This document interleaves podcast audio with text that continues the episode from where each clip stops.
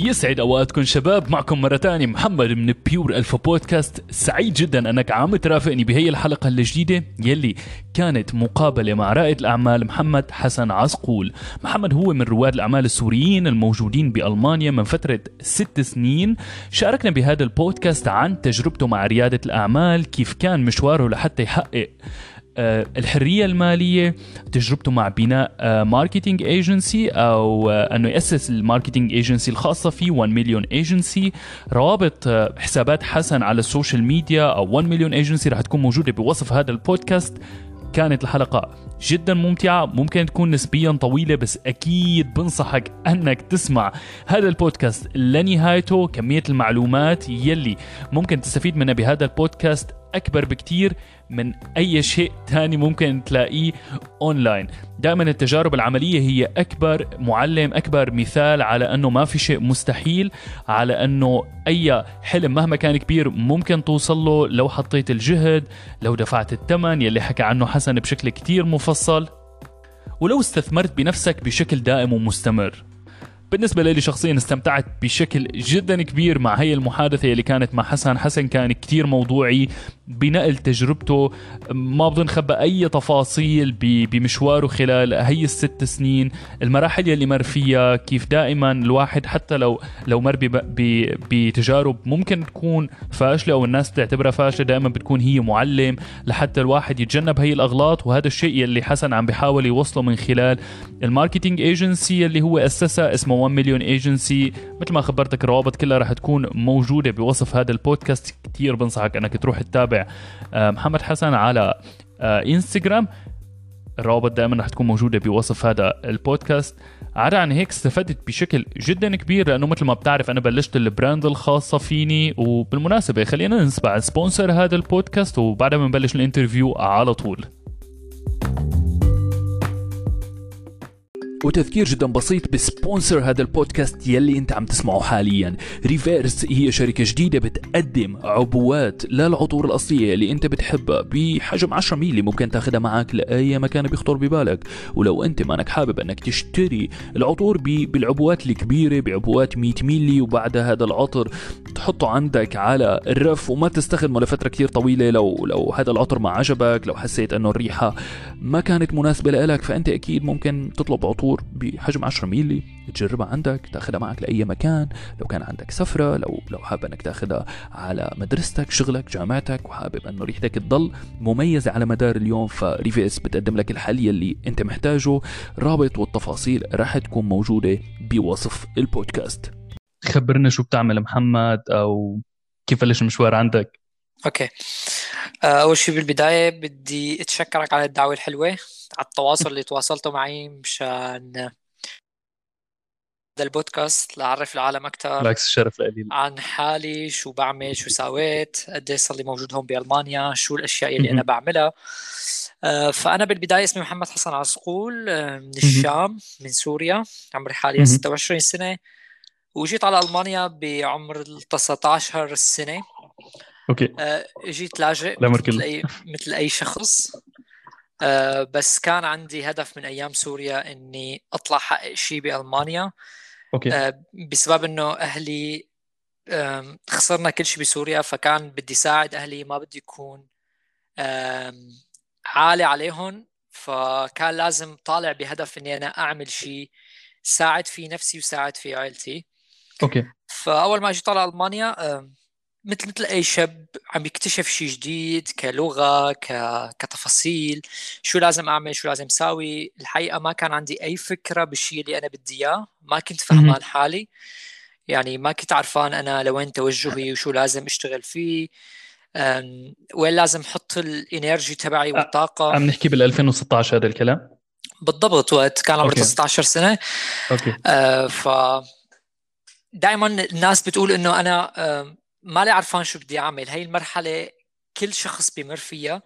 فأسهل شيء إنك أنت تتخطاها وانك أنت تجرب كثير أشياء لتعرف أنت وتفهم حالك شو بدك.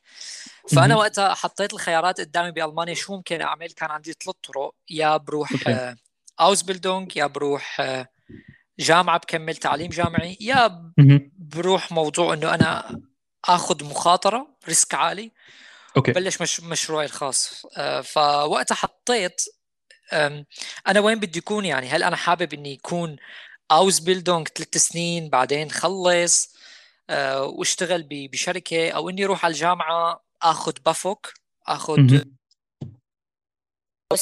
وممكن إنه بعد خمس سنين أتخرج يمكن ما أتخرج يعني كان في صعوبة اللغة كمان هذا الشيء ما فينا ننكره آه خيار الثالث كان إني آخذ risk عالي بالنسبة لي. وأنا بصراحة بحب آخذ risk. كنت بعمر صغير يمكن يمكن هلأ حاليا كنت عم فكر ب 19 سنة بس وقت كنت 16 سنة ما في شيء يخسره وقت تكون ما في شيء تخسره فأنت بتقول خلص بدي أعمل الشغلة شو ما كانت تكون شو ما كان نتائجها. والحمد لله يعني كان في نتائج سلبية وكان في نتائج إيجابية. أي مشروع بتشتغل عليه في جانب سلبي في جانب إيجابي. مو مثل ما أكثر العالم تظهر لك على اليوتيوب إنه هي صار معها مصاري صح. وصلت للحرية. هذا الشيء جدا غلط.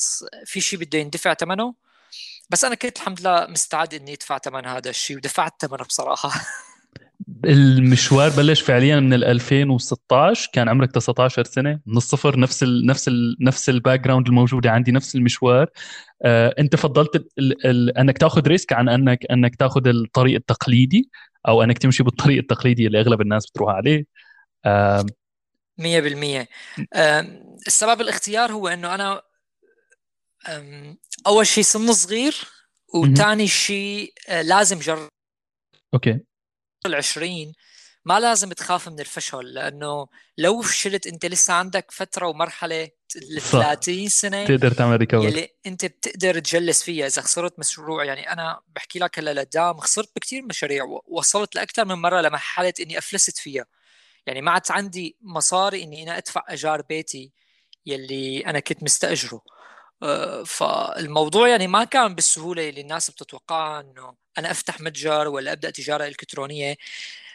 وبالأخير بعد كل يعني من 2016 لحد اليوم آه، فيني لخص لك بكلمة واحدة إنه هو النجاح عقلية. صدقني قد ما كان عندك سكيلز قد ما كان عندك مواضيع أنت ماهر فيها إذا ما عندك العقلية الصحيحة اللي تحطها بالمكان الصح وبالوقت الصح فكل شيء ما راح يفيد بصراحة. وهذا الموضوع يلي خلاني أنا بالفترة بالفترة الأخيرة كثير مشدود لموضوع ال... كيف نستخدم العقل لشو الله أكرمنا بالعقل يلي بيميزنا عن باقي المخلوقات. صح. فهذا الموضوع بالنهاية هو بالفترة الحالية جدا بصراحة هو اللي شاغل تفكيري يعني وعم بشتغل عليه. نفس الشيء للأمانة نفس الشيء نفس الموضوع حاليا شاغل بالي. يمكن حكينا قبل عن الموضوع. آه بس بغض النظر حابب بس إنه أسألك كنت عم تحكي إنه في الواحد ما بيهم شو هي السكيلز الموجودة عنده لو كان عنده العقلية الغلط آه، صعب الواحد يوصل لهدفه. بموضوع التجارة الإلكترونية بشكل عام فعليا في بتخيل في في نسبة كبيرة من السكامز من الناس يلي آه، بتنشر معلومات للأسف مغلوطة عن الموضوع أو عن المجال. ف حسن ليش ليش بلشت الايجنسي عندك؟ للناس اللي ما بتعرف حسن عنده ايجنسي اسمه 1 Million Agency بيعمل فيها mentoring آه، أو حسن ممكن أنت أكيد بتعرف بشكل أفضل عن الايجنسي اللي اللي حضرتك بتشتغل فيها أو اسستها وبلشتها هلا بصراحة أنا آه، ما بلشت هذا أول مشروع، هذا يعتبر okay. لي مشروع متقدم كان، أول مش... أول مشروع كان لي هو بال 2016 وقت بلشت بيع بطريقة ال dropshipping على موقع ال eBay، كل العالم تعرف موقع eBay dot de أكيد. أكيد. والاي هو موقع جدا مشهور. فبالبدايه بسنة 2016 بنهايتها كنا رايحين بليلة رأس السنة على 2017 تع... تع... كان موضوع تجاري وكنت وأنا من الناس وقت اهتم بموضوع بروح ببحث وراه يعني. بس اللي بحبه دائما إن إني أنا أختصر وقت. يعني اليوتيوب هو فيك جدا معلومات وهو مجاني وبيقدر أي شخص يتعلم. بس ما لقيت حدا نجح من وراه يعني. okay. الفكرة؟ آه، لأنه أنا برأيي المجاني آه، رح يضل مجاني ومتوفر للجميع وأنا ما بدي معلومات مجانية أنا بدي معلومات من الناس خبرة. فالحديث اللي صار إنه بليلة رأس السنة تعرفت على شخص عنده أكاديمية كان لسه بادية جديد تعرفت عن طريق ال Messenger عليه. كتبت له و... واشتريت وقتها منه course وتدينت مصاري لاشتريت هذا ال course. عرفت شلون؟ كثير بسمعها بقصص النجاح إنه فعليا الناس بتكون آه إنه على ال edge تبعها هو على الحافة وفينا نحكي بتاخذ risk شوي إنه تشتري هيك كورسات فخبرني آه، كيف كيف صارت القصة؟ بالضبط آه، يلي ما بيعرف أنا كنت ساكن مع مع مع خمس شباب بنفس بيت بمدينة صغيرة اسمها شتراوبينغ بألمانيا. وكان غرفتي أصغر غرفة بين كل هالشباب كان غرفتي 8 متر. يعني أنا كان okay. تختي موجود وخزانتي قدامها وفي عندي هيك سجاده وشباك صغير وعندي طاولة وكرسي يمكن من عصر ستي والله. وكنت مريت بشيء مشابه. آكل أشرب نام وروح على الجامعة أرجع أدرس لغة على هذا الشيء. وبلشت أول business على هذا الكرسي. فاللي صار فاللي صار وقتها تخيل عندك صورة على الإنستغرام صح؟ آه بالضبط. هي بصورة هي الصورة لقط لي إياها رفيقي بغرفته. هي مو غرفتي كمان. okay. آه كنت قاعد هون لسه عم بشتغل على ال eBay. كنت هون لسه عم بتعلم بنزل منتجات. آه ف أيام يعني بصراحة بتمنى إنه ما ترجع. وإن شاء الله ما بترجع. ليش بتتمنى إنه ما ترجع؟ أكيد ما حترجع هي بالأحرى. بالنهاية كانت بدايتنا هون. بس آه، تتخيل إنه كانت كانت شيء سلبي؟ كانت صعبة جدا. okay. يعني أحيانا اوقف على الشباك غرفتي أقول إنه معقول ضل هون دائما ولا بس حسن معلش مرة ثانية تفضل. إيه تفضل. آسف أنا قطعتك. بس آه، مرة ثانية ما ما خبرتني ال background عندك. آه، قبل شو كان اختصاصك الدراسي؟ هل هو كان متعلق بال business بشكل بشكل رئيسي؟ لا لا أنا okay. جاية من من عائله تجار. يعني أهلي okay. كلهم تجار. عندنا معامل بسوريا كان آه بس بسبب الحرب كلها تدمرت المعامل. okay. بس أنا درست آه، بكالوريا بكالوريا عادي وبعدين دخلت جامعة الكيمياء كيمياء بجامعة دمشق. كيمياء أه بس ما كنت حب الاختصاص يعني وهذا الشيء اللي خلاني إني أنا آخذ قرار بالسنة الثانية وإني أول شيء أنا أنا يلي ما بيعرف كانت رحلتي أول شيء على تركيا عشت بتركيا 10 شهور. بعدين اخذت قرار إني أنا أطلع على أوروبا بشكل عام يعني وكان المستقر هو ألمانيا يعني. فأنا مالي جاي من من خلفية دراسة أنا جاي من خلفية أب تاجر وجد تاجر وعم تاجر يعني. بتخيل بتخيل ال business ما فيك تدرسه من الكتب. هذا الشيء اللي تعلمته بعدين. بالضبط ما فيك تدرسه بس سبحان الله هو هو ال business تجربة بدك تجرب يعني. 100% 100% كلام صحيح. أه حسن بس شفت لك فيديو للأمانة هو اللي لفت نظري إنه إنك قدرت تعمل sales بحدود ال 100000 دولار يلي يعتبر رقم جدا كبير. أي حدا بيشتغل بس سواء بشكل بشكل حقيقي أو حتى عن طريق التجارة الإلكترونية هو رقم ما صغير. ف قديش أخذ معك وقت وشو هن ال skills يلي يلي بتظن انه إنه فعليا فادوك لحتى توصل لهي النتيجة؟ تمام خلينا نقسم أول شيء ل skills أنا بعد ما اكتسبت مهارة ال eBay وتطورت فيها صرت أفكر أنا كأي رائد أعمال أو أي شخص بده يتطور. هلأ في ناس قالت إنه مثلا اكتسبت مهارة ووقفت. لأ أنا رحت استثمرت بمهارات طلعت مصاري ورحت استثمرت بمهارات ثانية ورحت درست الأمازون. أنا رحت أخذت كورسات بموضوع كيف أنا أبيع على الأمازون. آه للأمانة الموضوع ال eBay آه كانت بأي سنة مرة ثانية ال eBay بلشت فيه بال 2016 okay تمام okay. 2017 فعليا من لما جيت fresh عندك هي ال mindset إنه okay أنا بدي بلش شيء بدي أعمل شيء بالضبط ما وقفت بالضبط okay. يعني أنا كنت قاعد ب camp كمان مع خمسة بالغرفة كان okay. كل الناس همها تاكل وتشرب وتطلع وكذا أنا كنت أقعد أدرس سواء لغة سواء okay. شو لازم أعمل شو لازم أسوي فكان في كثير تضحيات يمكن العالم ما بتشوفها لأنت توصل صح. للمرحله وأنا لحد اليوم بضحي بكثير شغلات يعني بهدف إني بس أنا أكبر ال business تبعي عرفت علي شلون؟ آه، فما مثل في شو بالضبط؟ أو شو هن ابسط الأشياء؟ ممكن آه، آه. نوضحها للناس لأنه في كتير ناس مرة ثانية عن جد حسن بتفكر إنه okay أنا بدي أعمل business online أو بدي أفتح e-commerce أو أكون موجود على الامازون فالموضوع جدا simple أنا حآخذ course معين وخلص حصير مليونير. okay. أبسط الأشياء إنه أنت دائما مخك مشغول بال business تبعك. عرفت شلون؟ كيف أنا بدي كبر، كيف أنا بدي وسع، هل هذا الشيء بصراحة أنا بالنسبة لي إيجابي؟ ليش؟ لأنه بيخليني أبعد عن الأفكار السلبية. يعني يمكن أوكي. أغلب الشباب يلي هي واعية فيها إنه أنا أنا ليش موجود؟ شو عم ساوي بألمانيا؟ ما في فرص ما في كذا مع إنه ألمانيا فيها كثير فرص وفيها كثير شغل. بس الواحد للأسف نحن يعني نحن كشباب يمكن طلعنا على عالم جديد. قوانين جديدة حياة جديدة فتخربط عنا كل الموازين اللي إحنا أخذينها سواء من سوريا أو من أي بلد اللي إحنا موجودين منه. ف صح. فكمان من الأشياء اللي أنا بضحي فيها هو كثير أشياء مثلا إنه أنا ما بدي أشتري هذا الشيء يعني هي أبسط الأشياء لأنه أنا لازم أستثمر بنفسي أو أستثمر بال business تبعي ليكبر. okay تضحيات مادية فينا نحكي. بالضبط لأنه أكثر الناس وقت تشوف إنه هي طلعت مصاري نحن هيك مبرمجين للأسف بنروح نصرفهم على الثياب على الطلعات على الفوتات. أنا مثلا الموظف بياخذ مثلا آخر السنة مثلا 30 يوم 21 يوم إجازة أنا ما عندي إجازات. أنا حتى يوم جمعة سبت احب اشتغل تمام فهمت شو الفكرة؟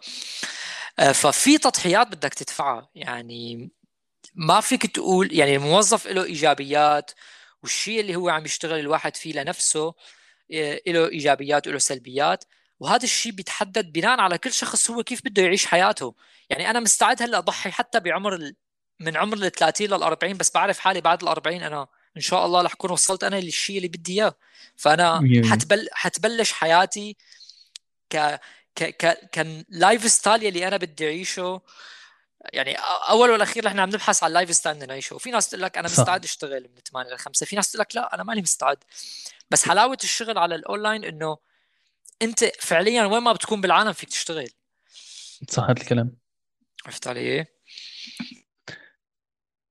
حسن فكنا كنت كان سؤالي هو في في أشخاص معينين أثروا بحياتك؟ إنه حضرتك خبرتني إنك بلشت بال 2016 عن البيع عن طريق ال eBay بعدين انتقل الموضوع للامازون أه، فترات البداية عندك ما كانت سهلة بتخيل حتى عندي كانت كانت الظروف فعليا فعليا فعليا ما أنا كثير إيجابية أو بأحسن حال كمان كنت قاعد بسكن مشترك يمكن كمان كنا 13 شخص بغرف كبيرة فبتفهم فعليا كيف كان الوضع. آه ونفس الشيء بس بلشت استثمار بنفسي بوقت متأخر مقارنة بالقصة اللي حكيت لي إياها. آه بلشت بتعلم اللغة أكيد بس ما كنت مركز بالبزنس أو بالتجارة الإلكترونية وبتخيل هدول السنين هن اللي عملوا فرق يلي بيخلينا نحكي عن النتيجة يلي انت عملتها أو أو النتيجة اللي انت موجودة عليها هلأ. ف عدا عن هيك كمان كنا عم نحكي عن السكيلز في اي أي مهارات فعليا بتحس إنه غيرت من حياتك أو ساعدتك توصل لهذا الشيء هلا خلينا نرجع بس نتدرج بالمواضيع مشان ما تضيع الأشخاص. بال 2018 أنا آه، بلشت إني إني أشوف موضوع الأمازون هو مجدي أكثر بالنسبة لي. آه، كان مو... في السلبيات ال eBay إنه دائما بدك تنزل منتجات بدك تدور على منتجات فهذا الموضوع كان بياخذ كثير وقت فهمت okay. علي؟ فأنا صرت أفكر كيف ممكن إني أعمل جهد أقل وطلع مكاسب أكثر فسمعت بالأمازون وشفت سوريين عم بيشتغلوا على الأمازون. رحت عند هدول سنة هذا الكلام؟ هذا بسنة 2018 okay okay. تمام؟ فشفت سوريين عم تشتغل بهذا الموضوع فرحت لعندهم. كان في شخص آه، عنده course معين أخذته منه. okay. آه ودرسته لهذا ال course. بس كا بس كان التحدي بالنسبة لي هو إنه أنا عم جرب business جديد. فأنا مطلع مصاري تمام؟ بس أنا هذا ال business ما بدي أحط فيه مصاري فكتير عالم بتقول لك إنه أنا أنا آه هو هون هذا هي هي القصة إذا بتضايق عليها العالم أنا حقول لك شو شو شو بي شو بتفكر العالم. ف أنا كان فكريا ما بدي اضحي بالمصاري تبعي اللي أنا طلعتهم كان بدي اجرب هذا ال business بدون ما أنا آه لأنه دائما أو أعمل risk. بالضبط. أول أول تجربة لإلك يعني لازم الشباب تتعلم إنه أنت أول تجربة لإلك بأي بز بأي business أو أي شيء أنت بتدخل فيه بحياتك سواء رياضة سواء تغذية سواء علاقات أو مثلا معينة أنت جدا طبيعي إنك تفشل. تماما. فأنت لازم تكون متقبل من قبل ما تدخل بهذا الشيء إنك تفشل. بس مو إنه أنت تدخل مثل ما بنقول على العمياني لا أنت تكون باب وتدخل. وبس تدخل رح تكون خسارتك مو مثل شخص مو اخذ بالأسباب. يعني أنت متعلم عندك background عن الموضوع. بس يمكن في حتة معينة أنت لسه ما كنت واعي بوجودها. فأنت وقت دخلت هذا ال business خسرت. فأنا هون اجتني فكرة. بس نعم نحكي بهي النقطة حسن أنت عندك خبرة سنتين وعم تفكر بهذا الشكل أنه okay أنا ممكن أكون عم بعمل risk هون. طبعا. طبعا أوكي. أنا لأن شوف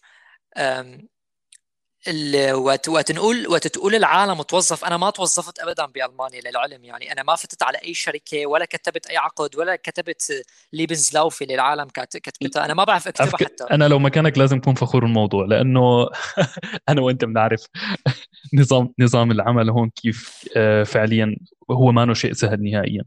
آه، صحيح بس هو ما شيء سهل.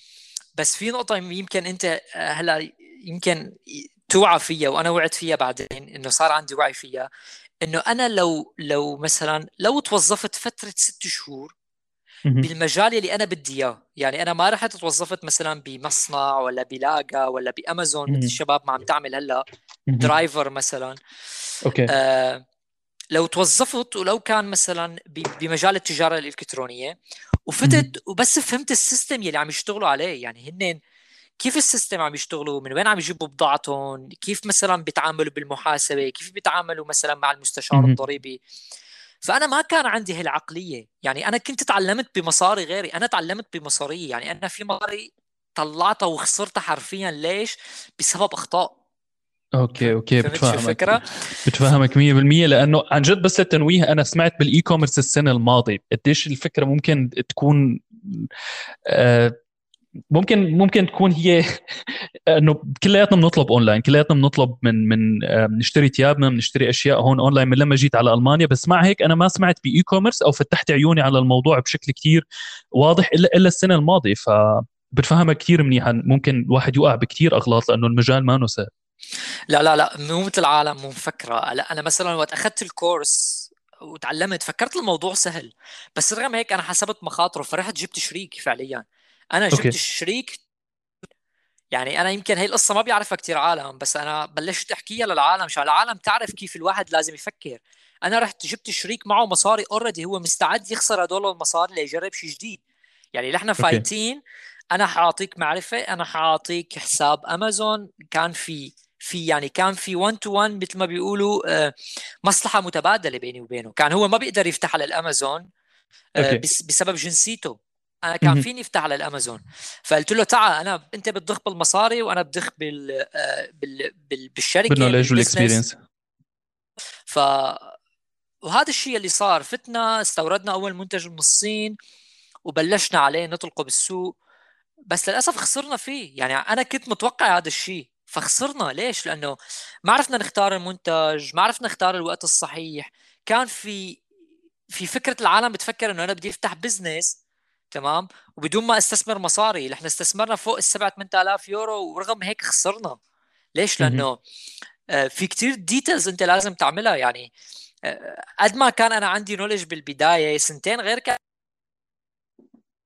آه، عم بجرب أشياء جديدة. يعني أنا مالي فايت كنت فيه للامانه مرة ثانية جينا من جينا من background مختلفة تماما. ما عندنا هي العقلية تبع التجارة الإلكترونية بشكل عام. يمكن أي حدا يربي هون بتخيل الموضوع أسهل بكثير عليهم من مننا نحن صح؟ آه، شوف هلا فيك تقول هيك وفيك تقول لا. أنا بعد تجربتي الطويلة بالمجال التجارة الإلكترونية هي جزء من التجارة التقليدية. ولا okay. تختلف أي شيء عنها يعني العالم مفكرة إنه أنا بفتح متجر وخلص العالم تيجي بتشتري مني. يعني أنا بعمل okay. حملة حملة تسويقية هيك وعرفت هاي شلون؟ ويلا العالم بتهل علي وبتصير تشتري مني. هذا الموضوع جدا غلط. أنت بدك أول شيء قاعدة بالتجارة الإلكترونية إنك أنت عم تتعامل مع إنسان مثلك مثله عنده عواطف بيفكر بيحب يحصل على أفضل deal على أفضل سعر بي عنده عن بيفكر يعني العالم ما عاد صفت مثل الأول ما له وعي بهالمواضيع عرفت علي شلون؟ يعني مثلا هلأ أنت بتلاقي أي شاب بيفتح مثلا بصير بدور على أرخص سعر من أحسن محل وبصير بدور بدور بدور مو بس ممكن يشتري من امازون ولا من ايباي ممكن يلاقي ب ب website ألماني بس يلاقي السعر مناسب ويروح يشتري فصار في عند العالم وعي. وهذا الشيء يلي أنا ما كنت ما ما كنت مدركه بالبداية. كنت مدرك إنه تجارة خلص إنه أنا أفتح shop وحط product والعالم تشتري. okay. وهذا الشيء اللي أدى للخسارة. يعني أنا ما كنت عم بتعامل مع شخص مثل ما أنت تتعامل بالتجارة التقليدية. بيجي الشخص لعندك مرحبا شو بدك تشوف؟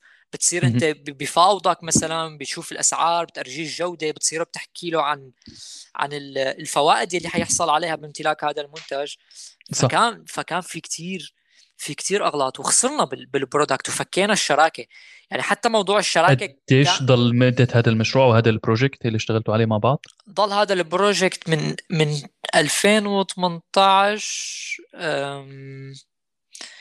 لسنة لشهر خمسة تقريبا بسنة 2019 وبعدين وقفنا ليش؟ لأنه أخذت سنة تقريبا أو نص سنة؟ بالضبط يعني مو أكثر سنة ضلينا تقريبا مع بعض okay. okay. okay. بس حتى أنا ما كنت فهمان شو معنى شراكة يعني شريك هو عبارة عن مثل مثل مثل الزوجة بالبيت partner صح فهمت علي شلون؟ فأنا ما كنت عرفان هل أنا مخ... يعني النصائح اللي بعطيها العالم لا تاخذ شريك بس لمصاريه لا تاخذ شريك لمصاريه بس أنا هل كنت فهمان هذا الزلمة شو تفكيره؟ يعني ما بدي أحكي لو على ال mindset مختلفة بيخلق صعوبات أكيد بالتواصل. بتخيل لو عندك ممكن فكرة معينة أو أنت حاسس okay ال business لينجح أنا محتاج آخذ خطوات معينة. ممكن الشخص الثاني أو الطرف الثاني يكون عنده رأي مختلف وبتخيل يخلق مشاكل. لو طبعًا. فهمت صح؟ طب طبعا لأنه أنت لازم من أول بنود عقد الشراكة اللي أنت كاتبة بينك وبين هذا الشخص لازم تكونوا متفقين على كتير بنود يلي هي مثلا كيف ناخذ القرار هل إحنا إذا بدنا نتوسع كيف رح نتوسع هل مثلا مين اللي حيضخ المصاري طيب إذا خسر المشروع مين اللي حيضخ المصاري أنا وأنت ولا أنت بس؟ في حال بدنا نطلع بالمشروع لمستوى ثاني كيف بي يعني في كتير details كانت أنا مالي وعيان ما كان عندك وعي عنه. لأنه كان يهمني بس إني أبدأ. وما وما غلط هذا التفكير على فكرة. يعني أحيانا أنت بدك تنط. يعني ما عندك خيار غير تنط. عرفت شلون؟ اللي فعليا هذا اللي صار فيني بتخيل أنا بشكل شخصي. حاليا بالوقت الحالي. بالب... هذا أول مشروع لي e-commerce ما عندي أي تجربة بس فعليا وصلت لنقطة إنه أفضل معلم هو التجربة. وقد ما حاول الواحد يقرأ كتب أو يتعلم عن طريق فيديوهات بضل لازم ياخذ تجربة. ما ما كان في عندي mentor بشكل مباشر مثل ما انت عملت وبتخيل الشيء اللي انت عملته هو الصح. دائما لما تستثمر مع شخص آه، ينقل لك خبرته آه، ينقل لك أغلاطه. مثل ما هلأ عم بتعلم منك للأمانة آه، بيكون شيء جدا إيجابي وبيوفر عليك تعب. صحيح. مشاكلنا بالحياة يعني أنا بعد ما استثمرت كمان بنفسي بموضوع التفكير مشاكلنا بالحياة هو عبارة عن شغلتين يا عنا معلومات غلط عن المجال. وهذا الشيء اللي أنا اكتشفته ولا بحكي لك القصة بالتفصيل يا عندك نقص معلومات. يعني أنت في شيء ما بتعرفه. أنا مثلا ليش ليش أنت بتروح مثلا عند منتور؟ لأنه هو بيكون عنده معلومات أنت ما بتعرفها. Okay. هو خاض بتجارب أكثر منك. فهمت علي شلون؟ آه وثانيا آه آه معلومات غلط. ممكن أنت المعلومة اللي موجودة عندك هي غلط لا تصلح. وهذا الشيء للأسف وقت أنا رحت عند هذا ال mentor نقيت ال business ال model تبع الأمازون الغلط بالنسبة لي ليش؟ لأنه خسرنا بهذا ال business. يعني كانت النتيجة خسارة. فالدليل إنه في معلومات غلط كانت بهذا ال course. يعني أنا ما كان هذا الشخص مراعي ظروف معينة للأشخاص اللي لازم تفوت بهذا ال course. يعني هو ما كان شارح إنه أنت لازم يكون معك مبلغ فلاني لتقدر تطبق هذا ال business. يعني أنت هلا ما فيك تيجي تعمل تشتغل مثلا بمجال العقارات تقول والله أنا بدي أشتري عقار إلا إذا أنت مثلا 1000 دولار.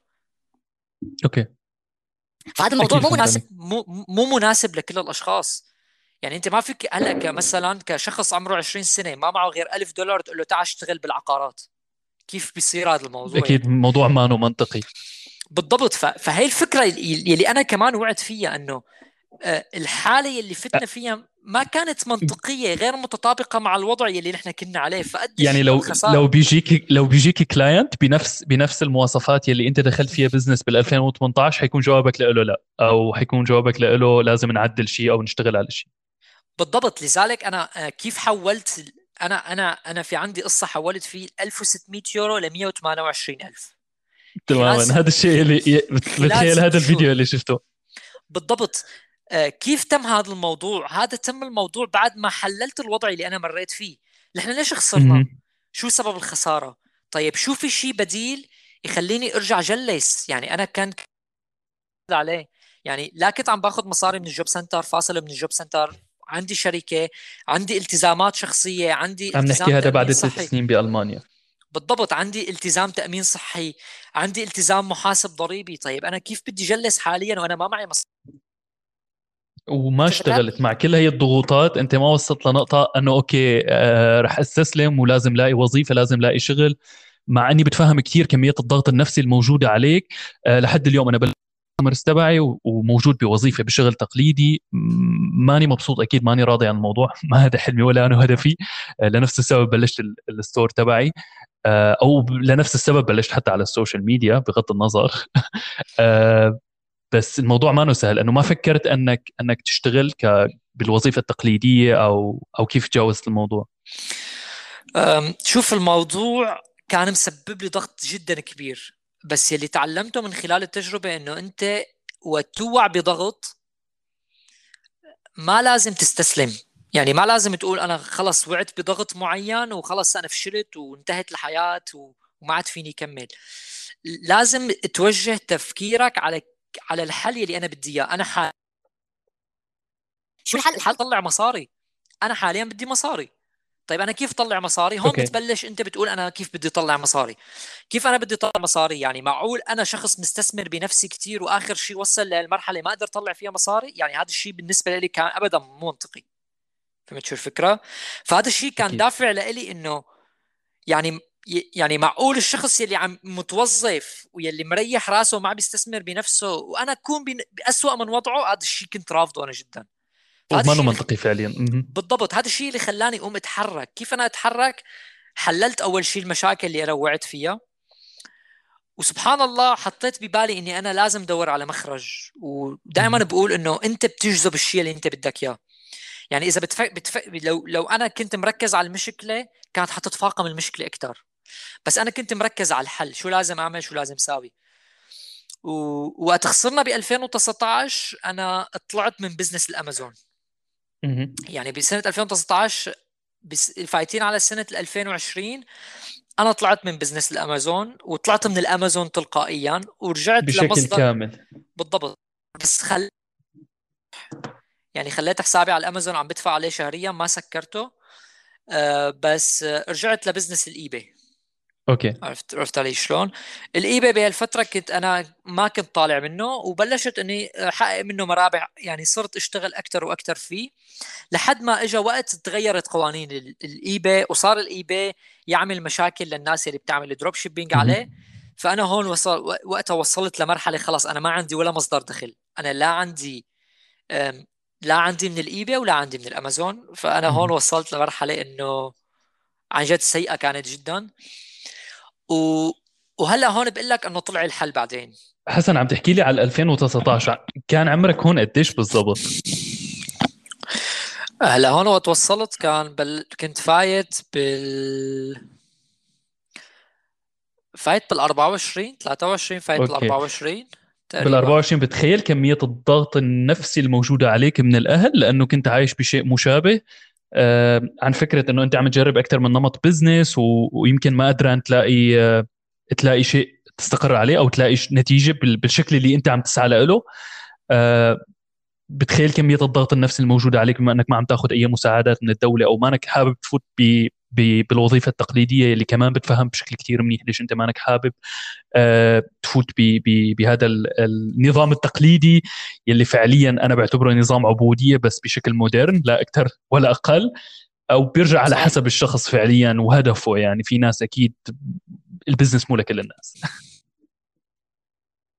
الوظيفة آه، هي جيدة مثل ما قلت لك لتتعلم لتاخذ خبرة بس أنت فعليا لازم تطلع من هذا النظام. ليش؟ لأنه هذا النظام آه، بياخذك لمرحلة إنه أنت بيوقف تفكيرك. تماما. أنت عم تعمل نفس نفس المهام الروتينية بشكل يومي ومستمر بغض النظر عن الاختصاصات الطبية وال... والناس يلي يلي ما فينا آه، نستبدلهم. آه، في في اختصاصات أكيد ما فينا نستبدلها. بالضبط. الفكرة شوف إنه حتى حتى الدكتور يعني هلأ إذا مثلا في دكتور هلأ ما في ما في يعني هو بحب المهنة تبعه بس أنا بعد تجربتي واجب إنه يأسس انكم جديد. واجب عليك. أنت ما سبحان الله بهالحياة وهلأ بحكي لك قصتي آخر ست شهور شو صار معي خلي العالم تستفيد منها وأحكيها بكل يعني بكل شيء اللي أنا صار معي بكل التفاصيل. وشو تعلمت منها يعني أنا رغم إني صار لي بهذا المجال بس للأسف ضل في أشياء أنا ناقصتني. فهمت؟ آه بعد بعد ما بعد ما خلص أمازون قدره أني أنا أروح أشتري بضاعة من الصين وابعثها على مخازن الامازون وأعمل launch لل product بنحكي بال 2020 بالضبط. فاجت فكره okay. مو من فترة طويلة. تمام أنا كيف ممكن هلأ أبدأ رد business فهون هون كان هون كان التحدي. يلي صار إنه أنا مثل ما قلت لك قعدت حللت شو صار وشو عمل لقيت إنه ال business الأمازون هو جدا مربح. وليش في عالم عم عم تطلع مصاري منه وأنا ما عم بقدر أطلع؟ لقيت إنه أنا عم بتبع business model اللي هو بالنسبة لي غير مناسب حاليا. فشو اللي عملته؟ آه أنا بلش. آه أتعامل مع موردين ضمن ألمانيا. يعني قلت حالي أنا ليش لأروح على الصين وجيب بضاعة وهي البضاعة ما حتبيع إذا ما باعت؟ لأنه لك. بلا في كثير عالم عم تطلع مصاري. صح يا صديقي عم تطلع مصاري. بس أنت وقت تكون بالبداية ب business جديد أكيد رح تفشل وأنت مالك عرفان شو المنتجات اللي عم تبيع. نجاح الأمازون يعتمد على نوع ال product اللي أنت عم تبيعه. فهمت علي شلون؟ إذا هو مطلوب ولا غير مطلوب. فنحن جبنا منتج يلي هو الناس بتستخدمه بالسفر تمام؟ وللأسف وقت صارت أزمة كورونا ما عاد باع ال product يعني ال product آه، ضل عندي ضل عندي 230 قطعة بقلب المخازن تمام؟ آه وهذا الشيء أدى إنه أنا خليتها بقلب المخازن فالأمازون بصير بدفعك مصاري عليها. فكان الأفضل. إني أنا أتلفها وأتخلص منها على أكثر ما أدفع عليها مصاري. ففي كثير ناس قديش يعني كانت تكلفتهم أو قديش كانت آه، خسرتهم مبلغ معين صح؟ يدلوا ال 230 قطعة. بالضبط خسرت شيء 5000 يورو. okay. هيك راحوا هيك. لأنه أنا كنت رغم إنه كان ما بي بت... ما بيبيع المنتج أنا كنت عم بحاول إني أعمل إعلانات بيعه وصرفه عملت له shop برا آه ساويت له على الشوبيفاي بلشت أطلق حملات إعلانية على الفيسبوك. بس يمكن من كل ال traffic يلي اجى عندي من الفيسبوك بعت قطعة واحدة وطلعت خسران فيها. عرفت شلون؟ يعني طلعت طلعت أنا حتى بال بال بال website تبعي خسران. آه فهون آه مثل ما قلت لك قعدت بيني وبين حالي فقلت إنه أنا لازم بلش أتعامل مع موردين ضمن ألمانيا ولازم بيع brandات. وهذا الشيء حاليا يلي أنا عم اقدمه بال course تبعي. يلي بيميز ال course تبعي إنه أنت حتى لو مصاري 500 يورو أنت بتقدر تبدأ إذا بدك تبدأ. وهذا الشيء اللي عملته أنا. فهمت علي شلون؟ يعني انت لا تنغر بالعالم يلي عم تأرجيك إنه هي عم تجيب بضاعة من الصين وعم تبيع. هذا هذا الطريق في كتير له عواقب وأنا وعد فيها. بس بنفس الوقت وقت انت يكون عندك مصاري وانت عرفان شو عم تشتغل فيك تنجح بس مخاطرته عالية. فحتى حتى في في نقطة كثير مهمة إنه إحنا دائما كشباب بنروح ندور على ال على ال business model يلي مخاطرته عالية. وهذا الشيء ما لازم نحن نعمله. يعني نحن كشباب هلا بهذا العمر يلي نحن لسه عم نأسس حالنا ونكون حالنا لازم ندور على أكثر business أمان بالنسبة لنا حتى لو كان العائد الاستثماري مو كبير مثل العائد هذاك. ليش؟ لأنه أنت بهم بهمك بهذا العمر إنه يصير معك cash flow يعني بصير يطلع لك مصاري بسرعة وترجع تدور هي المصاري باكثر من مصدر دخل. هيك أنت بتقدر توصل لموضوع الحرية المالية. فأنا رحت استثمرت ب business الأمازون ال FBA وكان من كان بالنسبة لنا مخاطرته عالية. ليش؟ لأنه أنت عم تشتري بضاعة وهي البضاعة إذا ما انباعت أنت بدك تكبها فأنت حتخسر مصاريك. فهمت شو الفكرة؟ فهون بيتعامل مع براندات بيتعامل مع موردين. وهون عملت أول تجربة. كان الحساب مفتوح لقيت product كنت عم اي نجاحك بال business ال online هو إنك أنت تلاقي فرصة تبيع منتج عم يجيب مبيعات. فهمت شو الفكرة؟ okay. وانت تقدمه فهون أنا كان لي تجربة كان آه، ب 2020 آه، بشهر 6 آه، بألمانيا بتبلش العالم تشتري كاياك. طوارق كاياك لأنه أنت بتعرف حتى أنت لازم تكون فهمان آه، ثقافة ثقافة البلد اللي أنت عايش فيها. يعني في كثير عوامل في, في, في, في, في, في أول مرة بسمع بهذا الشيء. بالضبط. انت يعني في كتير عوامل لازم تحللها بنوعية ال business تبعك قبل ما تبلش. فال kayak بألمانيا بتصير العالم تطلع على النهر انت بتعرف بتصير بتعمل kayak. يلي okay. هو ال هو ال هو القارب يلي بيقعدوا فيه شخصين ولا شخص بيقعدوا بيجدفوا فيه. okay تمام؟ okay. فأنا هون آه، مثل واحد ضوت لمبة براسه إنه okay. معقول كنت أسألك ممكن... شو اللي خلاك تخطر على بالك الفكرة؟ إنه كنت بمكان آه لأنه أنا بع... يعني أنا بعرف الألمان يعني قد صار لي عايش بألمانيا صرت أفهم هن شو بيفكروا. يعني وخاصة هن هن موضوع الصيف عندهم مقدس. لأنه فترة قصيرة يمكن. بالضبط ف فشوف شوف شو صار. يعني أنت وقت تقول وقت وقت الله بده وقت الله بده يعني وقت أنت تجتهد وتسعى والله يعني يقول كون فيكون فبتبلش تطلع الأفكار. ف اشتغلت جربت ال kayak بعت من أول يوم خمس ست قطع كان مربحي بالقطعة الواحدة 35 يورو. أوه أنا أنا عرفت إنه هذا ال business model هو الناجح. وأنا ما كنت عم بشتري بضاعة. يعني أنا ما كنت عم بشحن على مخازن أمازون أنا كنت عم عم بلاقي تمام؟ وهذا ال product okay. أنا أنا أروح عند موردين بتبيعه بسعر أرخص. فهمت علي شلون؟ واشتري منهم وابعته direct عند الزبون يعني ما ما مرقوا لعندي ولا ولا ولا ولا ولا كنت تعمل store خارجي يمكن لتبيع فيه؟ لا كنت بقلب الأمازون okay. نفسه. آه كنت عم بعمل okay. كنت عم بعمل drop shipping على الأمازون نفسه. okay ف... أول مرة بسمع بهذا الشيء للأمانة. بالضبط. ف... فالفكرة شوف صفت شفت نوع معين اللي هو قارب الكياك عم ببيع. و... ومن أول يوم من أول يوم نزلت بعد ست حب ست حبات. يعني أنت متخيل شخص ما في ولا زيرو بالبنك تمام؟ بالبنك. وانت اجاك واحد. قديش شعورك رح يكون حلو؟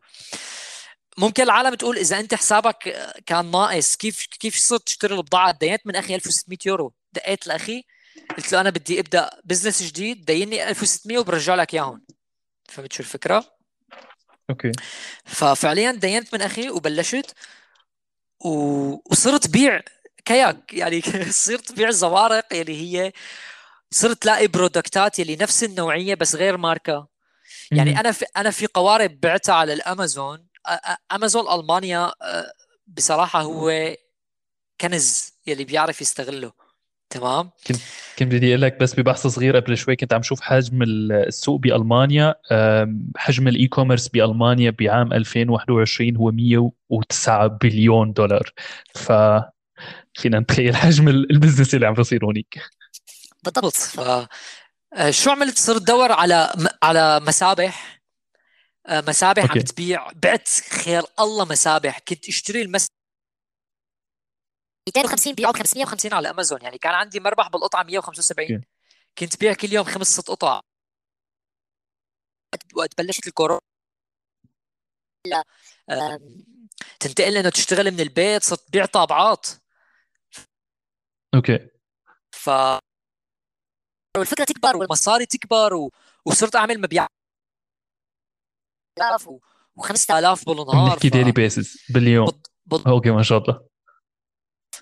فشو أنا شو شو اللي خلاني إني أنا بعدين أتوسع بال business كان في عندي صرت أسحب credit ات.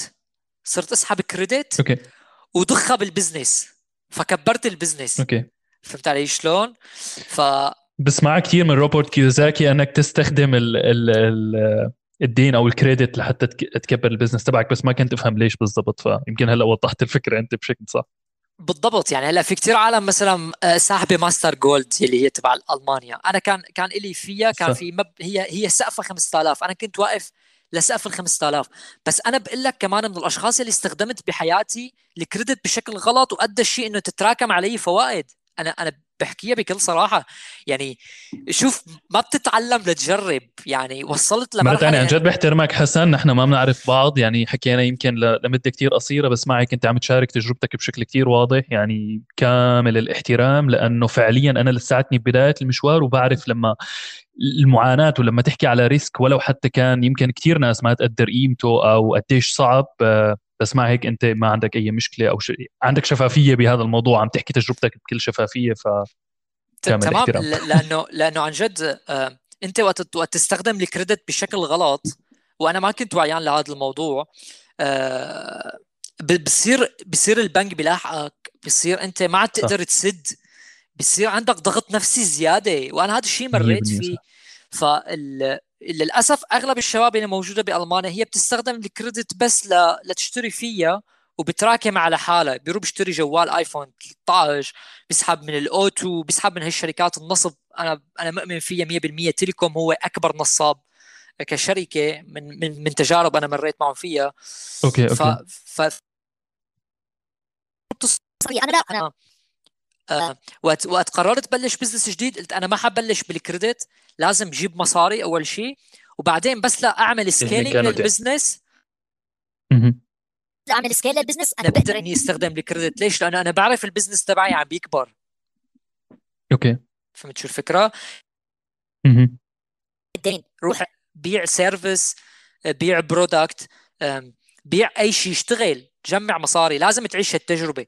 يعني لا تقول أنا بدي بلش ال business تبعي رايح أقترض والله. آه، من البنك مثلا 30 40 ألف ألف يورو وروح افتح business هذا أكبر غلط. ليش؟ لأنه إذا أنت ما قدرت تطلع من zero دولار مصاري وهذا الشيء بيعتمد على ال mindset يعني إذا أنت ما كانت عقليتك قادرة تطلع zero دولار من ولا شيء يعني أنت تروح تبيع انت هلا لازم تتعلم تبيع الهواء صدقني. لأنه إذا ما تعلمت للامانه بلش معي المشوار الموضوع لأنه إذا أنت ما قدرت تبيع الهواء فأنت حتى لو كان معك مصاري وال mindset ما حيخدمك حتخسرهم المصاري. حت يعني أنت إذا اليوم انت إذا أنت اليوم رحت أخذت قرض من البنك مثلا 5000 وحطيتهم حطيتهم ب business. ال mindset تبعك ما كان بيتوافق مع طبيعة ال business كيف بيفكروا رجال الاعمال كيف لازم يفكر الشخص شو لازم يعمل. يعني هل أنا لازم اقلل مصاريفي ولا أنا لازم زيد مصاريفي؟ شو صار معي مشاكل بيوميا يعني هذا الموضوع. تجارب كثير كبيرة كانت.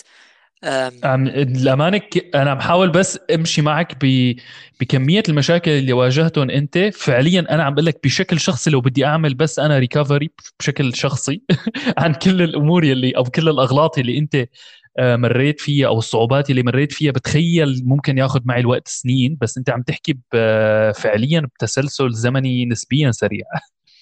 بالضبط. آه، ف فيلي يلي صار إنه العالم بتروح بتراكم بأمل إنه هي تطلع مصاري. هي لا بتكون مستثمرة بنفسها ولا بتكون عرفانة شو طبيعة ال business ما لا عرفانة القوانين ما لا عرفانة أي شيء.